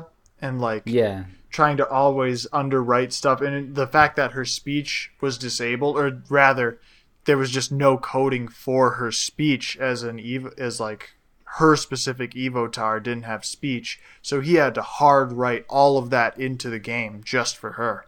Sergei's a bro, man. Sergei really is probably the coolest character in my opinion. He's just like the unsung hero, always there trying to just like patch things up, he's sure a good boy. Certain bosses actively like hacking the game, exploiting the game around you to beat like a high level enemy to scale. And that was just so cool in my opinion, when he would just scale your attack to the level or past the level of the HP of the enemy, even and to help you defeat an enemy that was way out of your level zone. Yeah. Like that was another cool thing with Chapter 7. It was such a fucking Chapter 7's the best. It got a really climactic end. Yeah. Yeah, you're breaking through the walls of this dungeon. You know, you're breaking the game, essentially, to cheat and get out of this prison, essentially. And then you know, you fight this boss who's like buffed to hell, like level 99 and has millions and billions and trillions of health. And then Sergei gives you all these health buffs or these health and damage buffs to like fight it. And you see these astronomically large numbers and you're like, this is so fucking cool. And you're like, it's so good. And then chapter 8. And that was such a good, like, that's like such a good comment on number inflation in MMOs. Yeah. Where it the damage and big numbers. Yeah. Damage HP is in the millions, trillions and whatever. And yeah, they just kind of, you know, if he was so good, he could have just let you set its HP to 1, but he used some other complicated thing and made you rack up the exponents. Yeah. Stupid Sergei. He's not that smart. Can we, I want to talk about Lea. Yeah. Okay. I really love Lea so much. And there's a lot to say about the silent protagonist archetype and how it's used in this game. And, you know, because Lea's speech module doesn't work, so she can't talk. So she's mute. But the dude, Sergei hardcodes words into her thing, so she says like a few select words. But the way that the sprite work and those words work with Lea's expression and character and stuff is just so fucking awesome. Yeah. Like, I there were so many moments where her limited vocabulary was used in a comedic effect, and it was also used in like such a heart-rending, sad like way. And that's just such good writing, insanely good writing with that, because there's like those moments where, you know, I remember the first time that she was done hanging out with Emil, and she hadn't learned the word bye. And right when Emil was about to log out, Sergei was like, oh, I added this word. And then she's like, oh, bye. And it was like, she was so stoked that she could say goodbye to her friend. And it was like really sweet. And then there's the moments when, you know, when Shizuka came in and was like accusing her, and she couldn't verbalize anything, you know, and she hadn't had, it's just so good. Yeah. So good. Yeah. The sprite work, the facial mugshots that they got going on. I wasn't really into them at the start of the game, but they definitely characterize people like Lea very well, especially later on. Yeah, just very interesting to write a character that can only communicate with just that select few words, and mostly like head nods and saying her own name like a Pokemon. I love that her own name was that. Yeah, that's just good. that became her catchphrase. Her expletive. And yeah, like it's cool how you as a player almost have to fill in the blanks of how her character behaves in a way. Like, or what she's thinking, because she can't really verbalize anything. So you kind of have to fill like it's she's really pretty complex in a way, in that way. She's cool. Yeah, so like what did you guys think about like the four original coders of the CrossCode, of the game, the developers, I should say. They were a good cast, I think, for the plot and everything, and I'm glad that they weren't more of a focus, even though, you know, in some ways the plot revolved a lot more around them than it did you, but then the story really more or less is about Lea and her friends and her experiences. Mm-hmm. Yep. I really like that about the game overall, is that you have a plot that's just in service to these characters.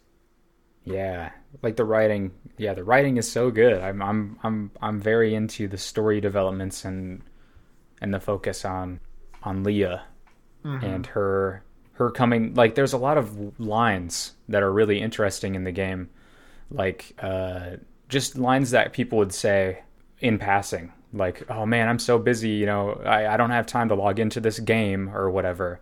And you're like, this isn't a game to Lea, like this is her real life. Yeah. And these, like, it's funny that people will say something in passing that makes it just seem like their real life is more important than this game. And sometimes that like hits Lea extra hard or whatever, but it's really, really sweet towards the end of the game when everyone is doing the exact opposite, like, oh, this is, you know, this is your world. We're going to fight to save, you know, your place. Mm-hmm. And it was just really good. It's cool, like, that juxtaposition between people's, you know, real lives. And there's always the justification too for the gamer guilt. Kiowa and I always talk about gamer guilt. Mm-hmm. And I remember them saying multiple times, like, oh man, I'm like wasting my life playing this game, but I'm having fun. So does that make it worth it? You know? Oh my God. Yeah. You know, there's a lot of interesting things that they kind of discuss in the game. There's a lot of good meta commentary, and it's all very good. Even the stuff in passing, I listened to all the NPCs, and there's a lot to think about. Mm-hmm. Yeah. What did you guys think about the Evotars as a character, like a virtual intelligence organism, I guess, since they're confined entirely to the CrossCode server? They're not exactly able to like bridge into like reality. They couldn't exist outside of like that magnetic field or whatever that allows that powder that the Evotars are made of to like have mass and like coalesce as a character. Yeah, it's a complicated question. Yeah, I feel like Lea, it's all about life, right? Mm-hmm. What do you consider life to be? And some of those Evotars that you meet in the Vermilion Wasteland, like, they seem broken. You know what I mean? Like, the only Evotars that you really interact with that are, like, seem conscious of their existence is, like, basically the Lucas Evotar and yourself. And then everyone else is... And in Satoshi, he made an Evotar of himself to continue his work. Other than that, it doesn't seem like a lot of the Evotars that are in the Vermilion Wasteland even are aware that they're alive or anything. Because they're just busted. Yeah, and Lucas, I think, they made a CrossCode of him at the exact moment that... Or I think they must have done that really close to when he was taken with Lea. Mm-hmm. Because the real Lucas wasn't taken. I think he just must have been... The Evotar Lucas knew that they were in the raid together. Yeah. So therefore, I think they must have done that specifically, like, to mess with Lea. Mm-hmm. Very possible. But yeah, I think Evotars, when I think of Lea, I know that I obviously has some cognizant thought. She knows, you know, she can understand that she exists, and she knows... human emotions and empathy, and she understands basic things like that. So I think she's definitely, if she's the prototype, you know, there can only be good things coming from Evotars, I'd say, you know. Mm-hmm. Like I think they have every right to continue, you know, living and having a zone for themselves, and, you know, able to be alive in CrossCode world. What the fuck is it called? What's the world in CrossCode called? Is it called the Playground by everyone? The Playground, they're on Shadoon, which isn't even the real name. In the game, it's called Shadoon, and then it's like, it's not called that in the real world. It's in the real world. It's actually off the coast of Iran. No, it's like still a moon or something, but it's called a different name. And then the virtual area on the crescent is the Playground, I suppose. Mm. Yeah, so I think they deserve to be saved and, you know, further developed, I suppose. It's the classic artificial intelligence story, I think. You know, if you've seen or watched any other media about AI, you know the positives and negatives of where it could possibly go. So I think it's really a question I certainly wouldn't be able to answer. But, you know, Lea is for sure a good positive influence. Mm-hmm. Mm-hmm. Yeah, and... Definitely, like, the very end of the game, like, when you finally clear the dungeon and you actually beat the final boss, you, based on some of your actions in the game, you can kind of, it determines your fate, basically, the fate of all Evotars, whether or not they were able to make, like, a good enough impression on the players and especially the founders of the game to basically like keep them around. So the outcome that I got in my playthrough was the bad ending, but they also give you a chance though to continue back and get the good ending. Okay. In like a separate sort of timeline-esque thing. I was curious about that. Did you? So you at first you didn't talk to Albert and whatnot? Yep. No, I did not talk to him and didn't really understand like what they were having me do in that new that beta area. Like I went in and I explored the area fairly well, but I just must have not seen that guy and not interacted with him. And because of that, I got this awful ending the first time through. Oh, it was sad. That's like, fucked. Because in the bad ending, literally the founders of the game just decide, no, let's not keep evotars. And they also say that we can't even keep the evotars that were created. They make you wipe all the files of all the evotars, effectively deciding whether artificial intelligence is life or not. And they decided, no, it is not life. And they just destroyed it all. Wow. And deleted the memory files. So they couldn't even keep them on dry storage. Erased. Yeah, in the bad timeline. That's extremely sad. I had no idea about that. So I was wondering, like, that seemed missable.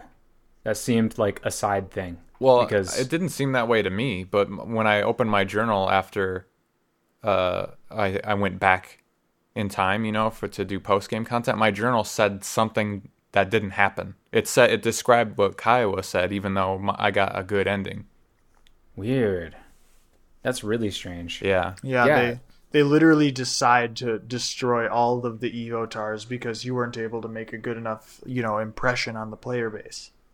They make a point to go, ooh, Albert's gonna meet with one of his friends. He's going here. And then they like say it multiple times. And I was like, okay. And then they're like, go find Albert for something or whatever. But you can also just go to the dungeon at the same time. Yep. And that's where the point of no return. That's right before the point of no return. And I was like, okay, interesting. But that's fucked up and sad. Yeah, I guess it's interesting to have multiple endings, although I don't know exactly what the point of having the bad one is other than to make you feel bad for not going and doing the other thing. Right. And honestly, like, the flow of the game, it seemed like they were just talking about stuff to me. And that's why I didn't, like, go and see that guy. I thought that they were just kind of having a conversation about, you know, some more cool stuff that's going on in the game world.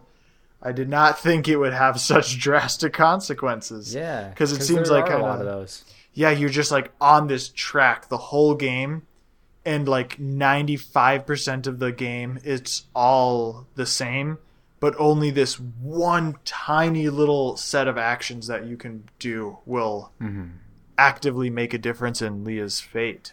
So that's very strange, yeah. Like, that just seems like another kind of world-building type thing where they'd be like, he's just going to hang with his bros. And then you're like, okay, cool. He can go hang with his bros, and, you know, it's really weird, and especially that it seems to be the one sort of optional story thing that you can do. Yeah, story absolutely. Thing. I find it very weird that it's optional, but, I mean, I guess I was just exploring anyway. I ran across them. It felt very natural that was the intended, you know, mandatory progression for the game. Mm. Yeah, I guess it's only... your choice in the loosest sense of the word. Yeah, exactly. Because if you don't do it, it's game over. Everyone, no one in there, no one would ever do that on purpose. No one would ever want to get the bad ending after going through all that. Yeah. You know, no one would ever go, I don't want the evotars to, you know, you're not going to go through the whole fucking last dungeon, fight the last boss to just have that. Yeah, that seems extremely strange. There should be an ultra bad ending that ends in the death of all of those lizard people as well. Sergei gets executed. he gets caught in front. Oh my god! Yeah, a nuclear bomb is detonated. The playground destroyed. You have to play a rhythm game to survive it. No. Real people are taken to the island and forced through the dungeons. Yeah. Though I guess that wouldn't actually work, though, because they couldn't actually set foot on that land. Yeah, that's right. Like Gotham did at the end. Gotham, what a fucking insane guy. Yeah, that was a little wacky. His cat's just chilling out next to him, but... He become as gods in game. Yeah. Yeah. Isn't that... Do you think... Well, there you go. That's another interesting thing about life, right? I feel like he'd obviously rather live in the game as a god. I wonder if he'd rather just live in the game than in real life as like a normal... Like as an evotar. Yeah, it seems that he answered that question for us. It's like some people get so absorbed into what they're doing that the real world doesn't matter to them anymore. But he didn't even build an evotar of himself like Satoshi did. Yeah, he probably fucking should have. Yeah. That seems like what a real villain would have done. They would have made like a horcrux of themselves or something that would just remain in the game to preserve their digital legacy or whatever.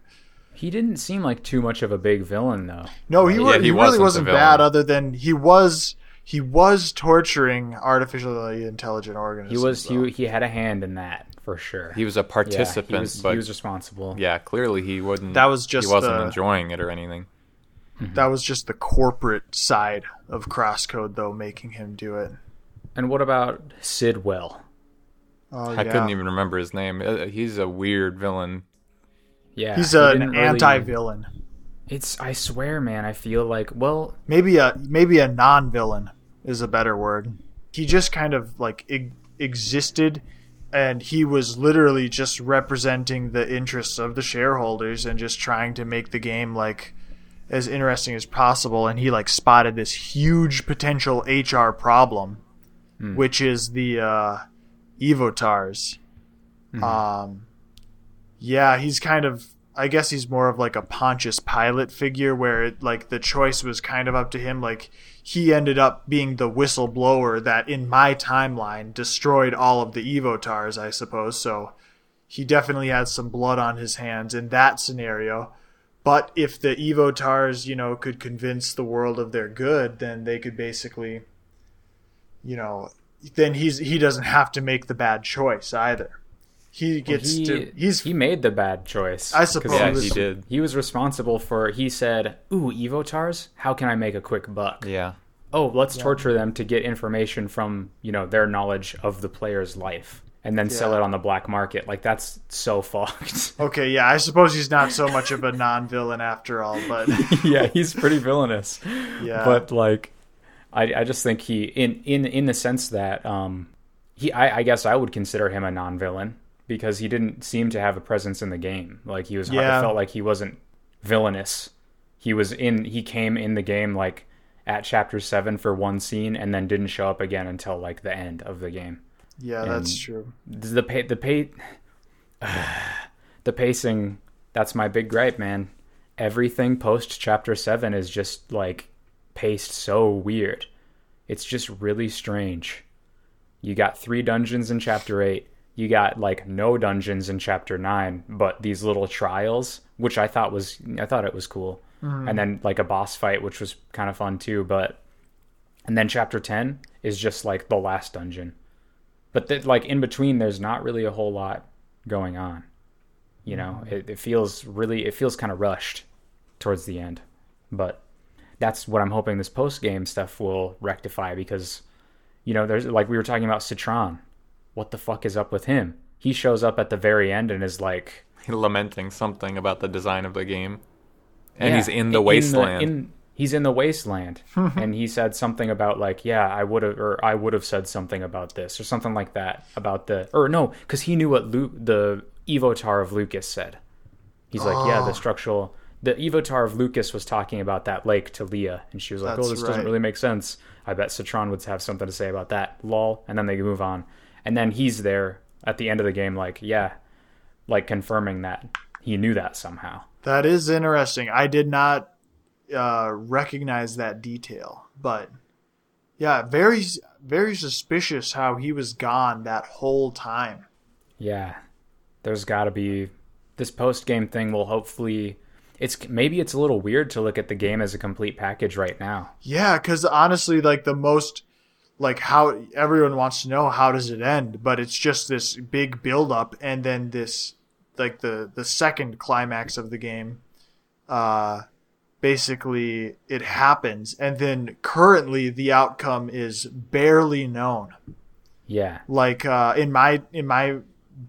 first timeline was the just the awful timeline, all evotars are gone, so that's the end of it. But then in the good timeline, which is arguably the true ending of the game, then Lea is back and she'll be, but even in that one they just said that she'll be reinstated in just a matter of months or something, so you can't even actually play after that, so you can't find out what happens next.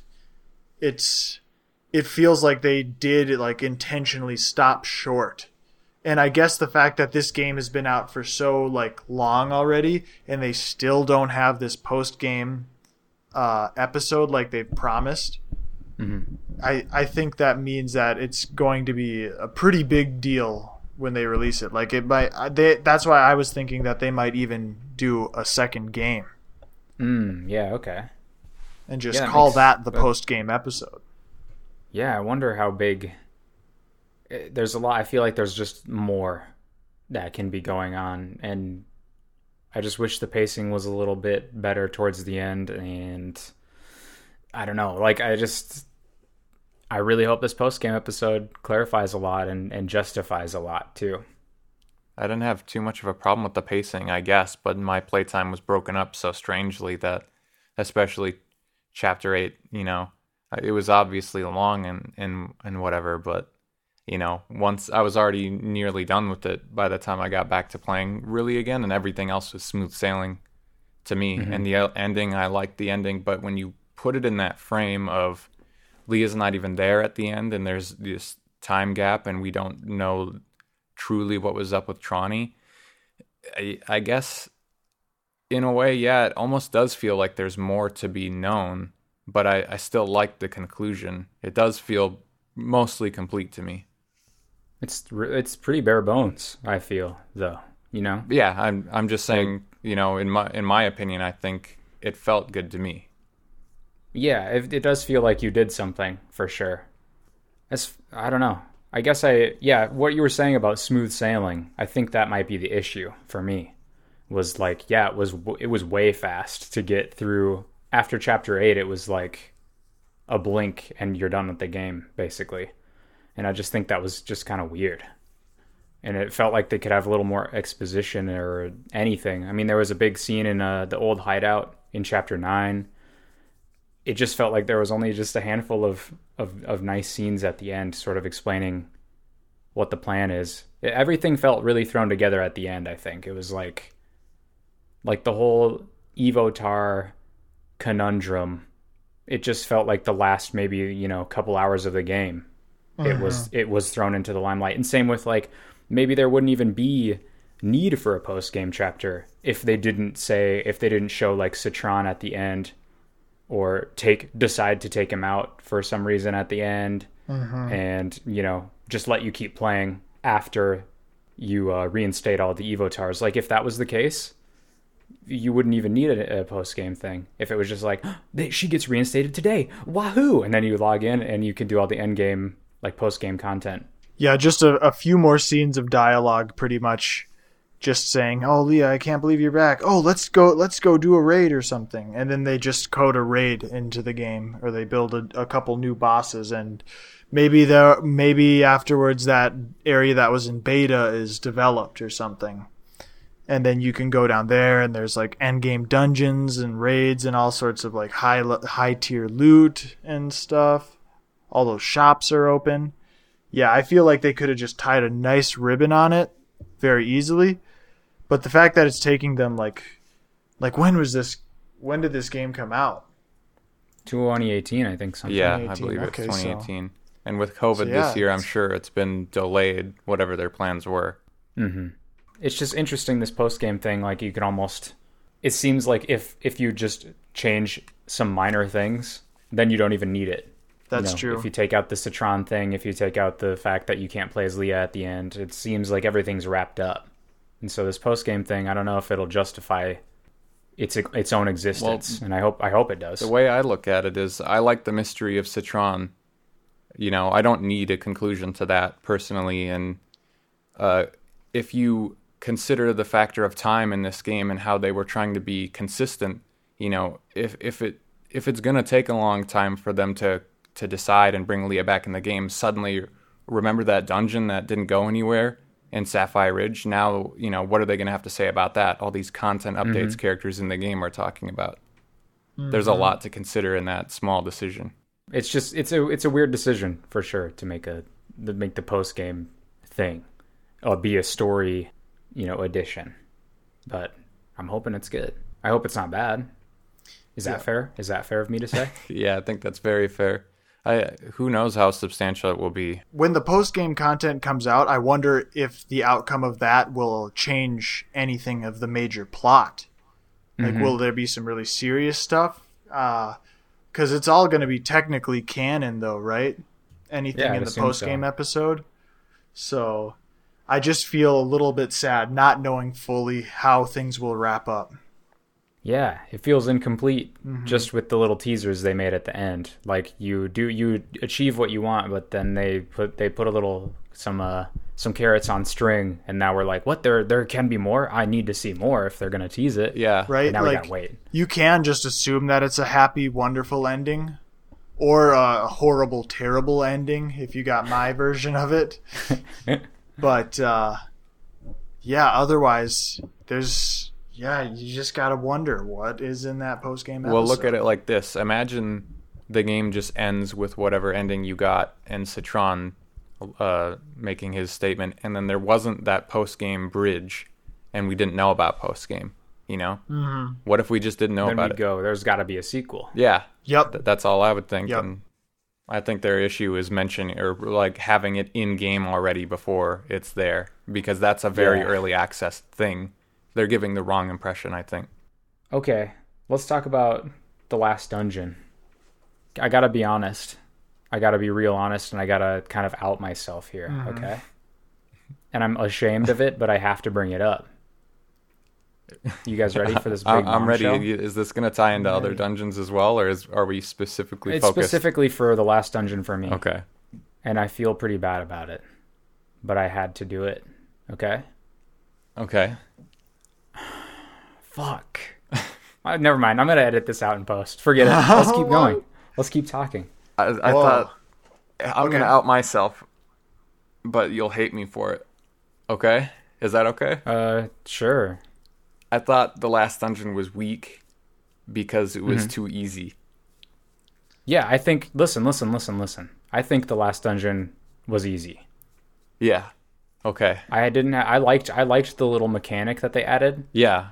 Like the little shield absorber thing, I think that was cool, and the way it was used in boss fights was cool too. Okay, I'm glad I'm not alone. Kiowa, you know. Oh sure. What about you, man?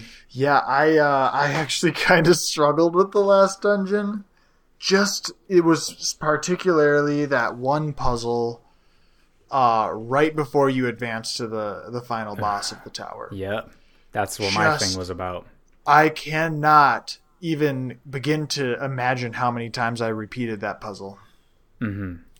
Just like moving stuff, and it was at the point I've been using a controller all game. I don't know if you guys have been using mouse and keyboard. Controller. Okay, well, I had a hard time reacting on my controller fast enough to like move my like reticle and my sights to like shoot all of the blocks and the magnets and everything that I needed to shoot, right? So I had to switch to my keyboard in order to like aim quicker and like more precisely. Once I finally started doing that, it was much easier to get through that stage, but it still just took me so long. What were you going to say about it, Cole? You had more to say before. Yeah, everything before that is obviously them trying to bring in facets of every element together, but then they still cordon off each, room to just one or two elements. So, they could have utilized it more. But then you see, oh, they saved it all for this big final puzzle. Now you have to swap between elements very quickly. You have to, and a recurring thing in the game is it's not just a puzzle based on logic. You also have to react in time with that logic to get it down. Mm-hmm. And this was such a big puzzle. They lampshaded in game with Sergey mentioning something about it. It's yeah. Either you sit there for a long time and try to figure it out, or you do it right away and you feel guilty because everybody else had a hard time with it.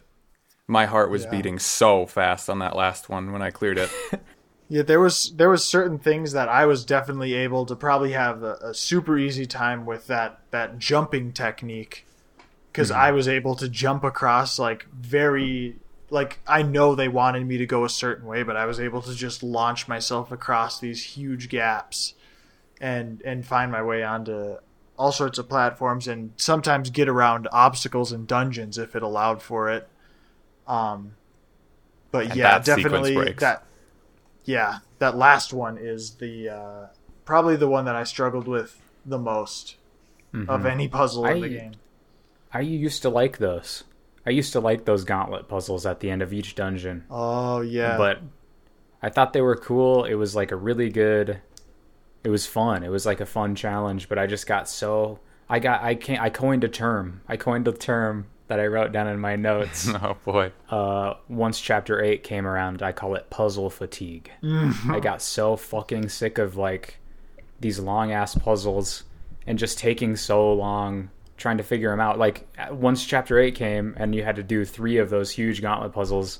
And then, one... Or was there one in the last dungeon? In the Grand Temple? I don't think there was a big, massive puzzle like that, no. There was in the other 2, for sure.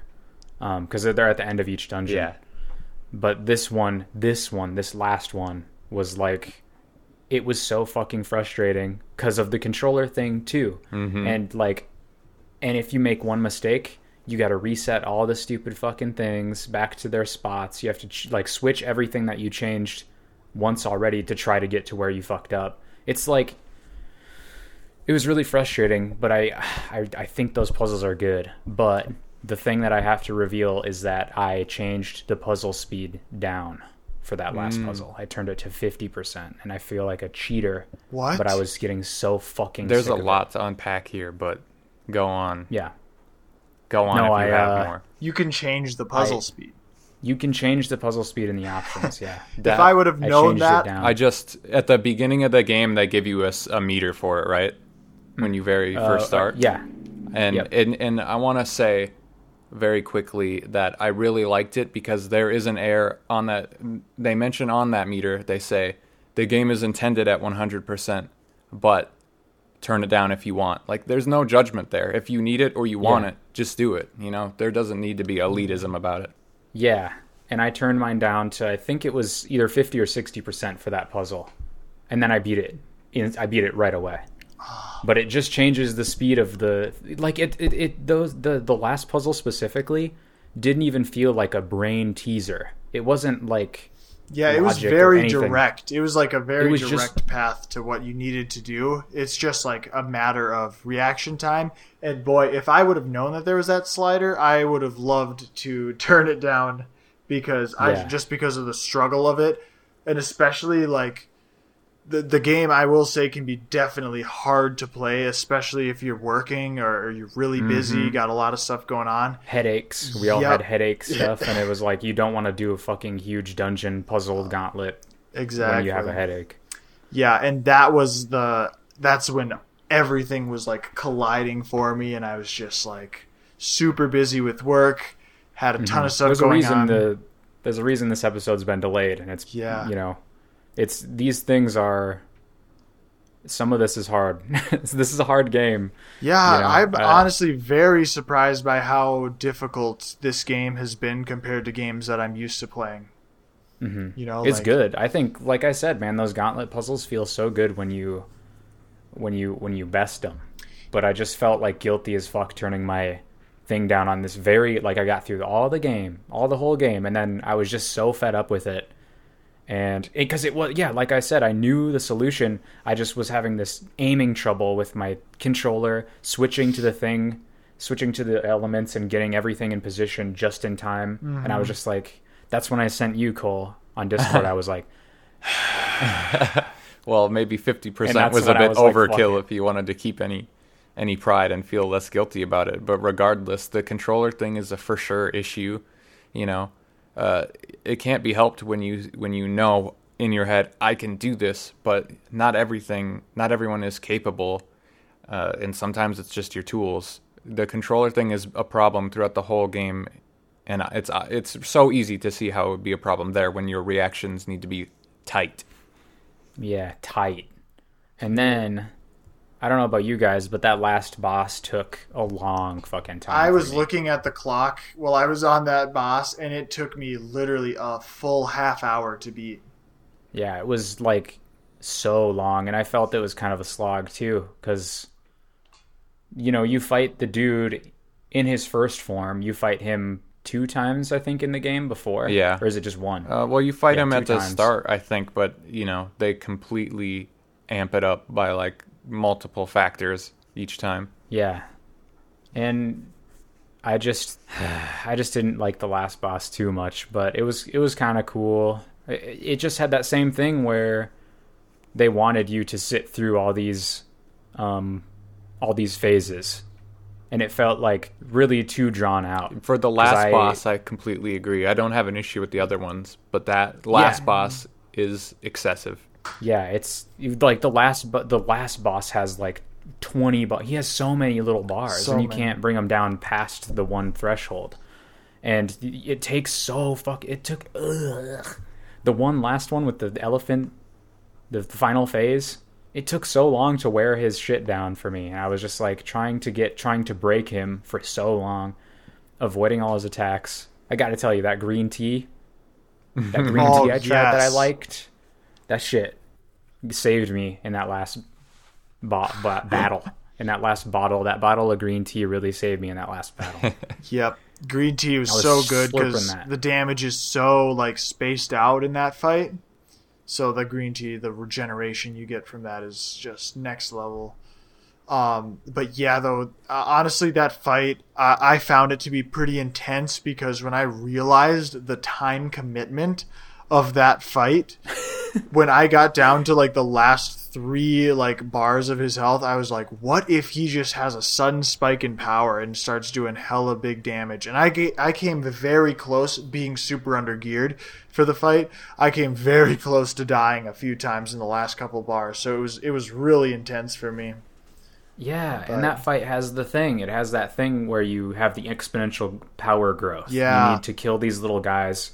So then even if you expose his weakness or get a chance to attack him, you can't do any break damage or anything unless you're, like, full power. Yeah, that's dumb too. And that was stupid as hell. Like, I wasn't into that. But otherwise, I thought it was, you know, the attacks were cool. Like, the whole fight itself was fun and, like, kept me on my toes. And each of the attacks and reactions and dodges, all that was fun to play with, but to play against. But then, yeah, you know, you had to wait for him to put his little balls down.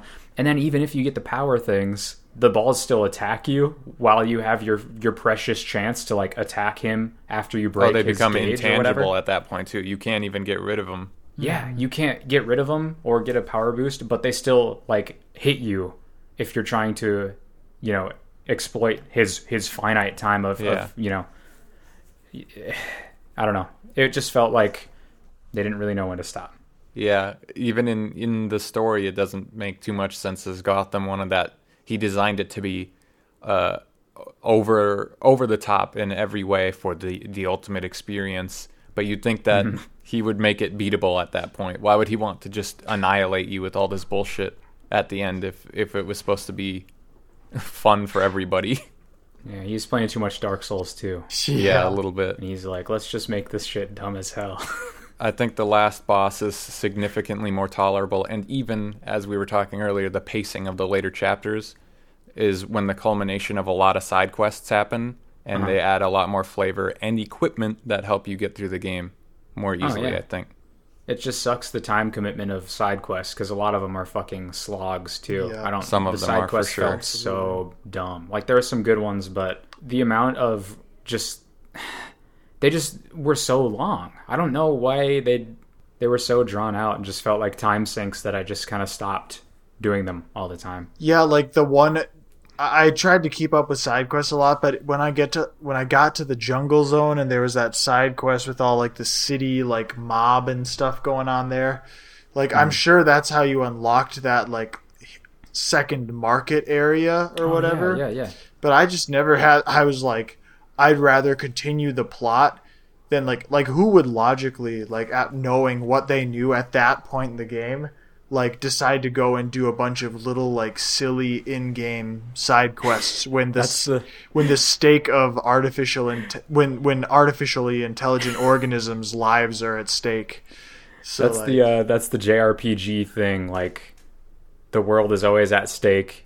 So, and then, you know, you're sitting there grinding and like getting equipment for like fucking 60 hours before saving the world. It's just an RPG thing for sure, but it's really funny to look at it through that lens.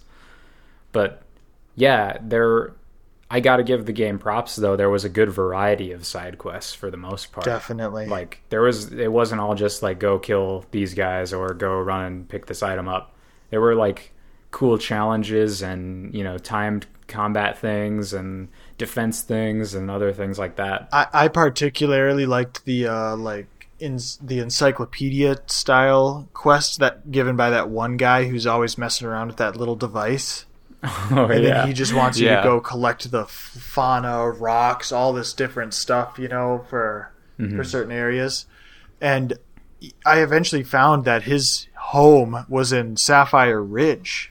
Mm-hmm. He's not part of the game. He's illegally gathering information of the game too, if you follow that side quest. But he like has an operation set up at like the Sapphire Ridge zone too, in that. And you dojo. Guys finished that one, right? That's another thing. Is he an NPC? Did you guys didn't finish that or what? I don't think I finished the whole quest. Oh boy, let's hear it. That one is very interesting, and I think really quickly I want to just say about what you mentioned before. Is that I think there's only a couple side quests that really felt like slogs, and it's almost all Chapter 8 for me. I think everything else paid off. This one paid off very well because you learn from that guy, that admin that follows you around. He mentions, "Oh, this guy isn't in the registry. I can't log him off or anything. He must be a real person in the game." Yeah. And you go to his hideout, and it's all a setup. It's all a quest to make you think he's a hacker, but it was all just for fun. Okay. Wow. Yeah, I was about to say, so even the developers of the game break the fourth wall for players. And not even the admins know about it. This little Easter egg. It's a very fun quest, I think, with a good ending. That's cool. Well, fast forward to the post-game episode, and that guy is sitting there, and he's like, "Ha, those stupid evotars, they think that I'm just an NPC. But in reality, I've been pulling the strings the whole time." He's Citron. Oh my god, that would be insane. But yeah, that's cool. Like I didn't realize that. You know, that's funny. It's just like a lot. Yeah, I don't know. I think what put me off was that goat quest in chapter or whatever, and the one where you just follow that goat around forever. And then there's ones where you've like have to. There's just so many dumb fucking quests, and it just didn't seem like they would pay off to anything for me. I didn't think there were very many dumb quests. I thought the most obnoxious ones were in Gaia's Garden because that place is so huge, and it was just frustrating to navigate it for so long. But the rest seemed, you know, over in a flash. Yeah, I don't know. I just didn't.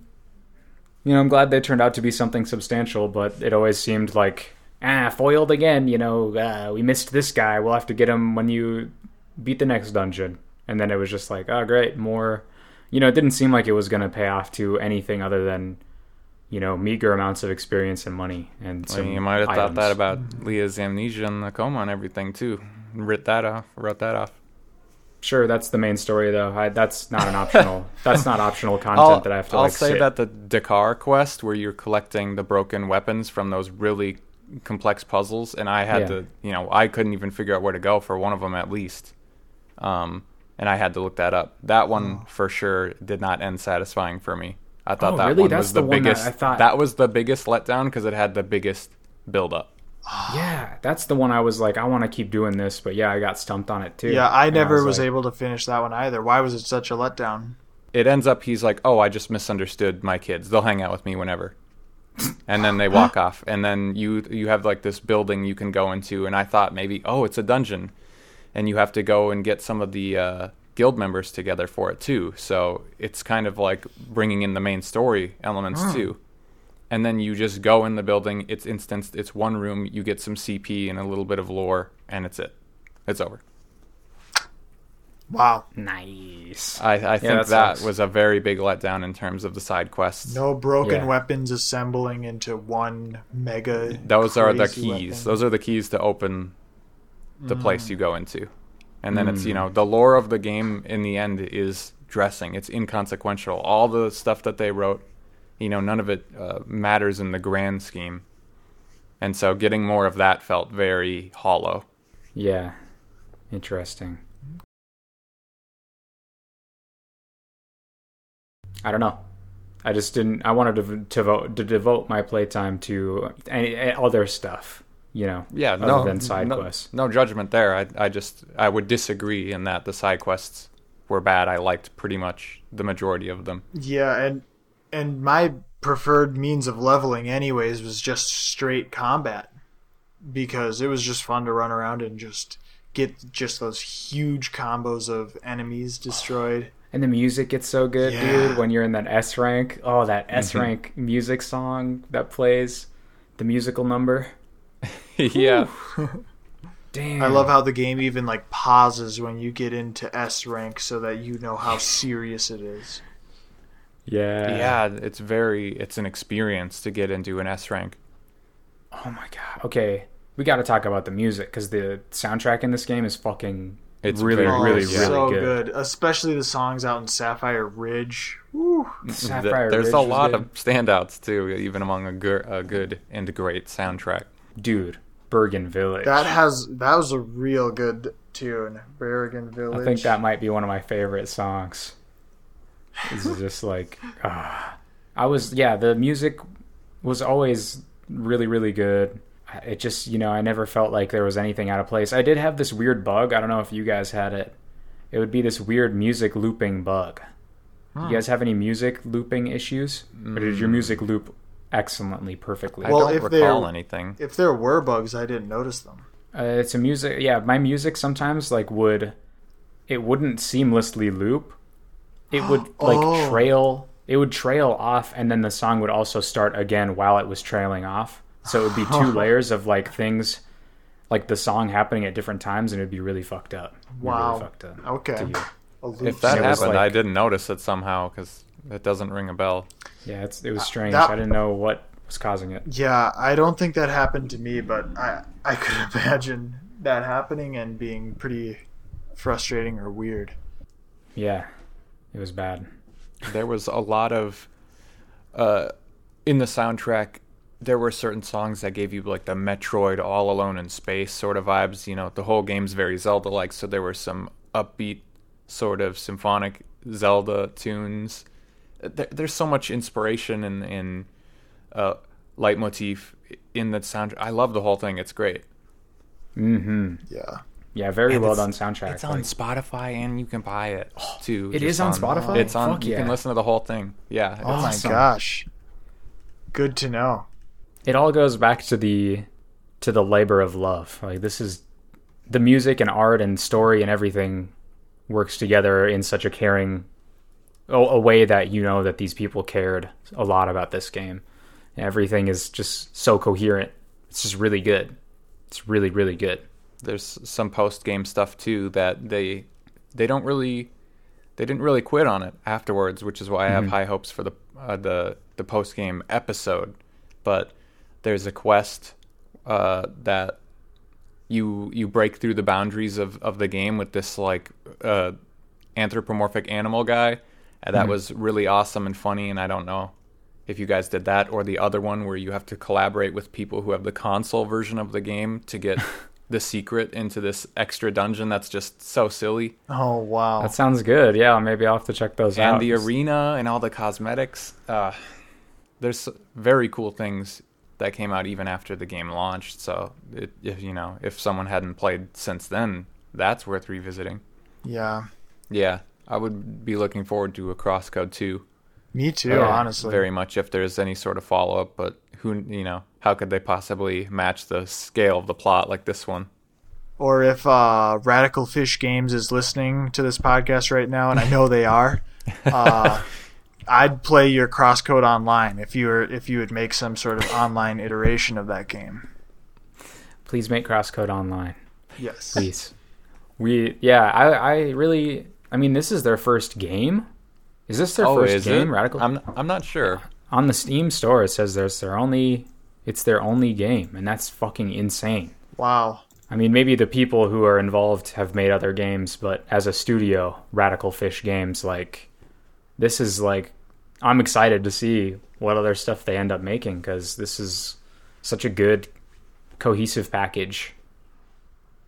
I was thinking about, how rare it is to have a game where I'm invested in the plot anymore enough to keep reading it. I'm over halfway into it, and how few games it seems like I play where I'm constantly thinking and reacting all the time in the combat like I am in CrossCode. This might have made one of my top lists of games ever. Because wow. I really, really was enamored with this game. That's awesome. That's really awesome. It was an understatement. When you guys told me, hey, we played this, we liked it, let's do a podcast on it. And I looked at the screenshots and thought, it looks cool. I did not know what I was in store for. I remember specifically even saying, this is a game for Cole. Yeah. This is I was like, Cole would like this game too. It did seem like it was right up your alley. It does have platforming in it. It has platforming in it, and it's good. Okay, also, yeah, it's a good game. I'm on the main site for Radical Fish Games, and apparently a few things. Lea's an unlockable character in One Step from Eden. Correct. Yes, she is. I've played that game too, and it's a good one. And the post-game DLC looks like it's going to be raid-heavy or boss-heavy or something, and the bosses look amazing. Fuck real, we're talking real bosses this time around. Good. This time. Not just big Sun Wukong bosses and a whale. A big whale with Sun Wukong on him. Just a whale. Just a real life whale. I think it was just called whale in that boss fight, right? That's cool. Yeah. Very good experience playing the game, even with all those gripes and the slowdown and kind of lack of. I had puzzle fatigue. Yep. I didn't want to play that much around chapter 8, but it picked up again, and I, try to power through. Just try your best to power through Chapter 8 and all those puzzles. Yeah. It gets good. It gets better. It gets good. No, it gets good in the middle, and then it kind of falls way down for a little bit for me, and then it stands back up again. Maybe not reaching the same heights as Chapter 7 for me. Yeah.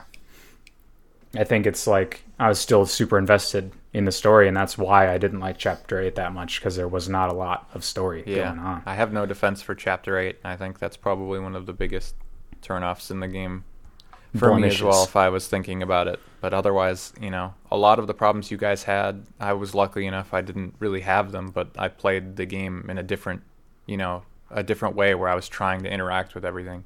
Mm-hmm, and I don't know if that was my saving grace or not. And the break we took in the middle of the bad chapter gave me respite from that anyway. Yeah, I don't know. I don't have a lot of negative things to say about it. I think this game is awesome. This is like adult Zelda to me. It's got more nuanced combat. It's got more complex puzzles, and it's got more character and plot in it. But otherwise, you know, if you look at it a little, just about a surface level, it's like 2D Zelda. This game plays like those. Yeah. Right. Definitely a very interesting game to play. Something that if you want to play a game that's totally different from, you know, many games you've ever played, I guess if you're invested in the Dot Hack series, that's the only thing I guess that could be compared to.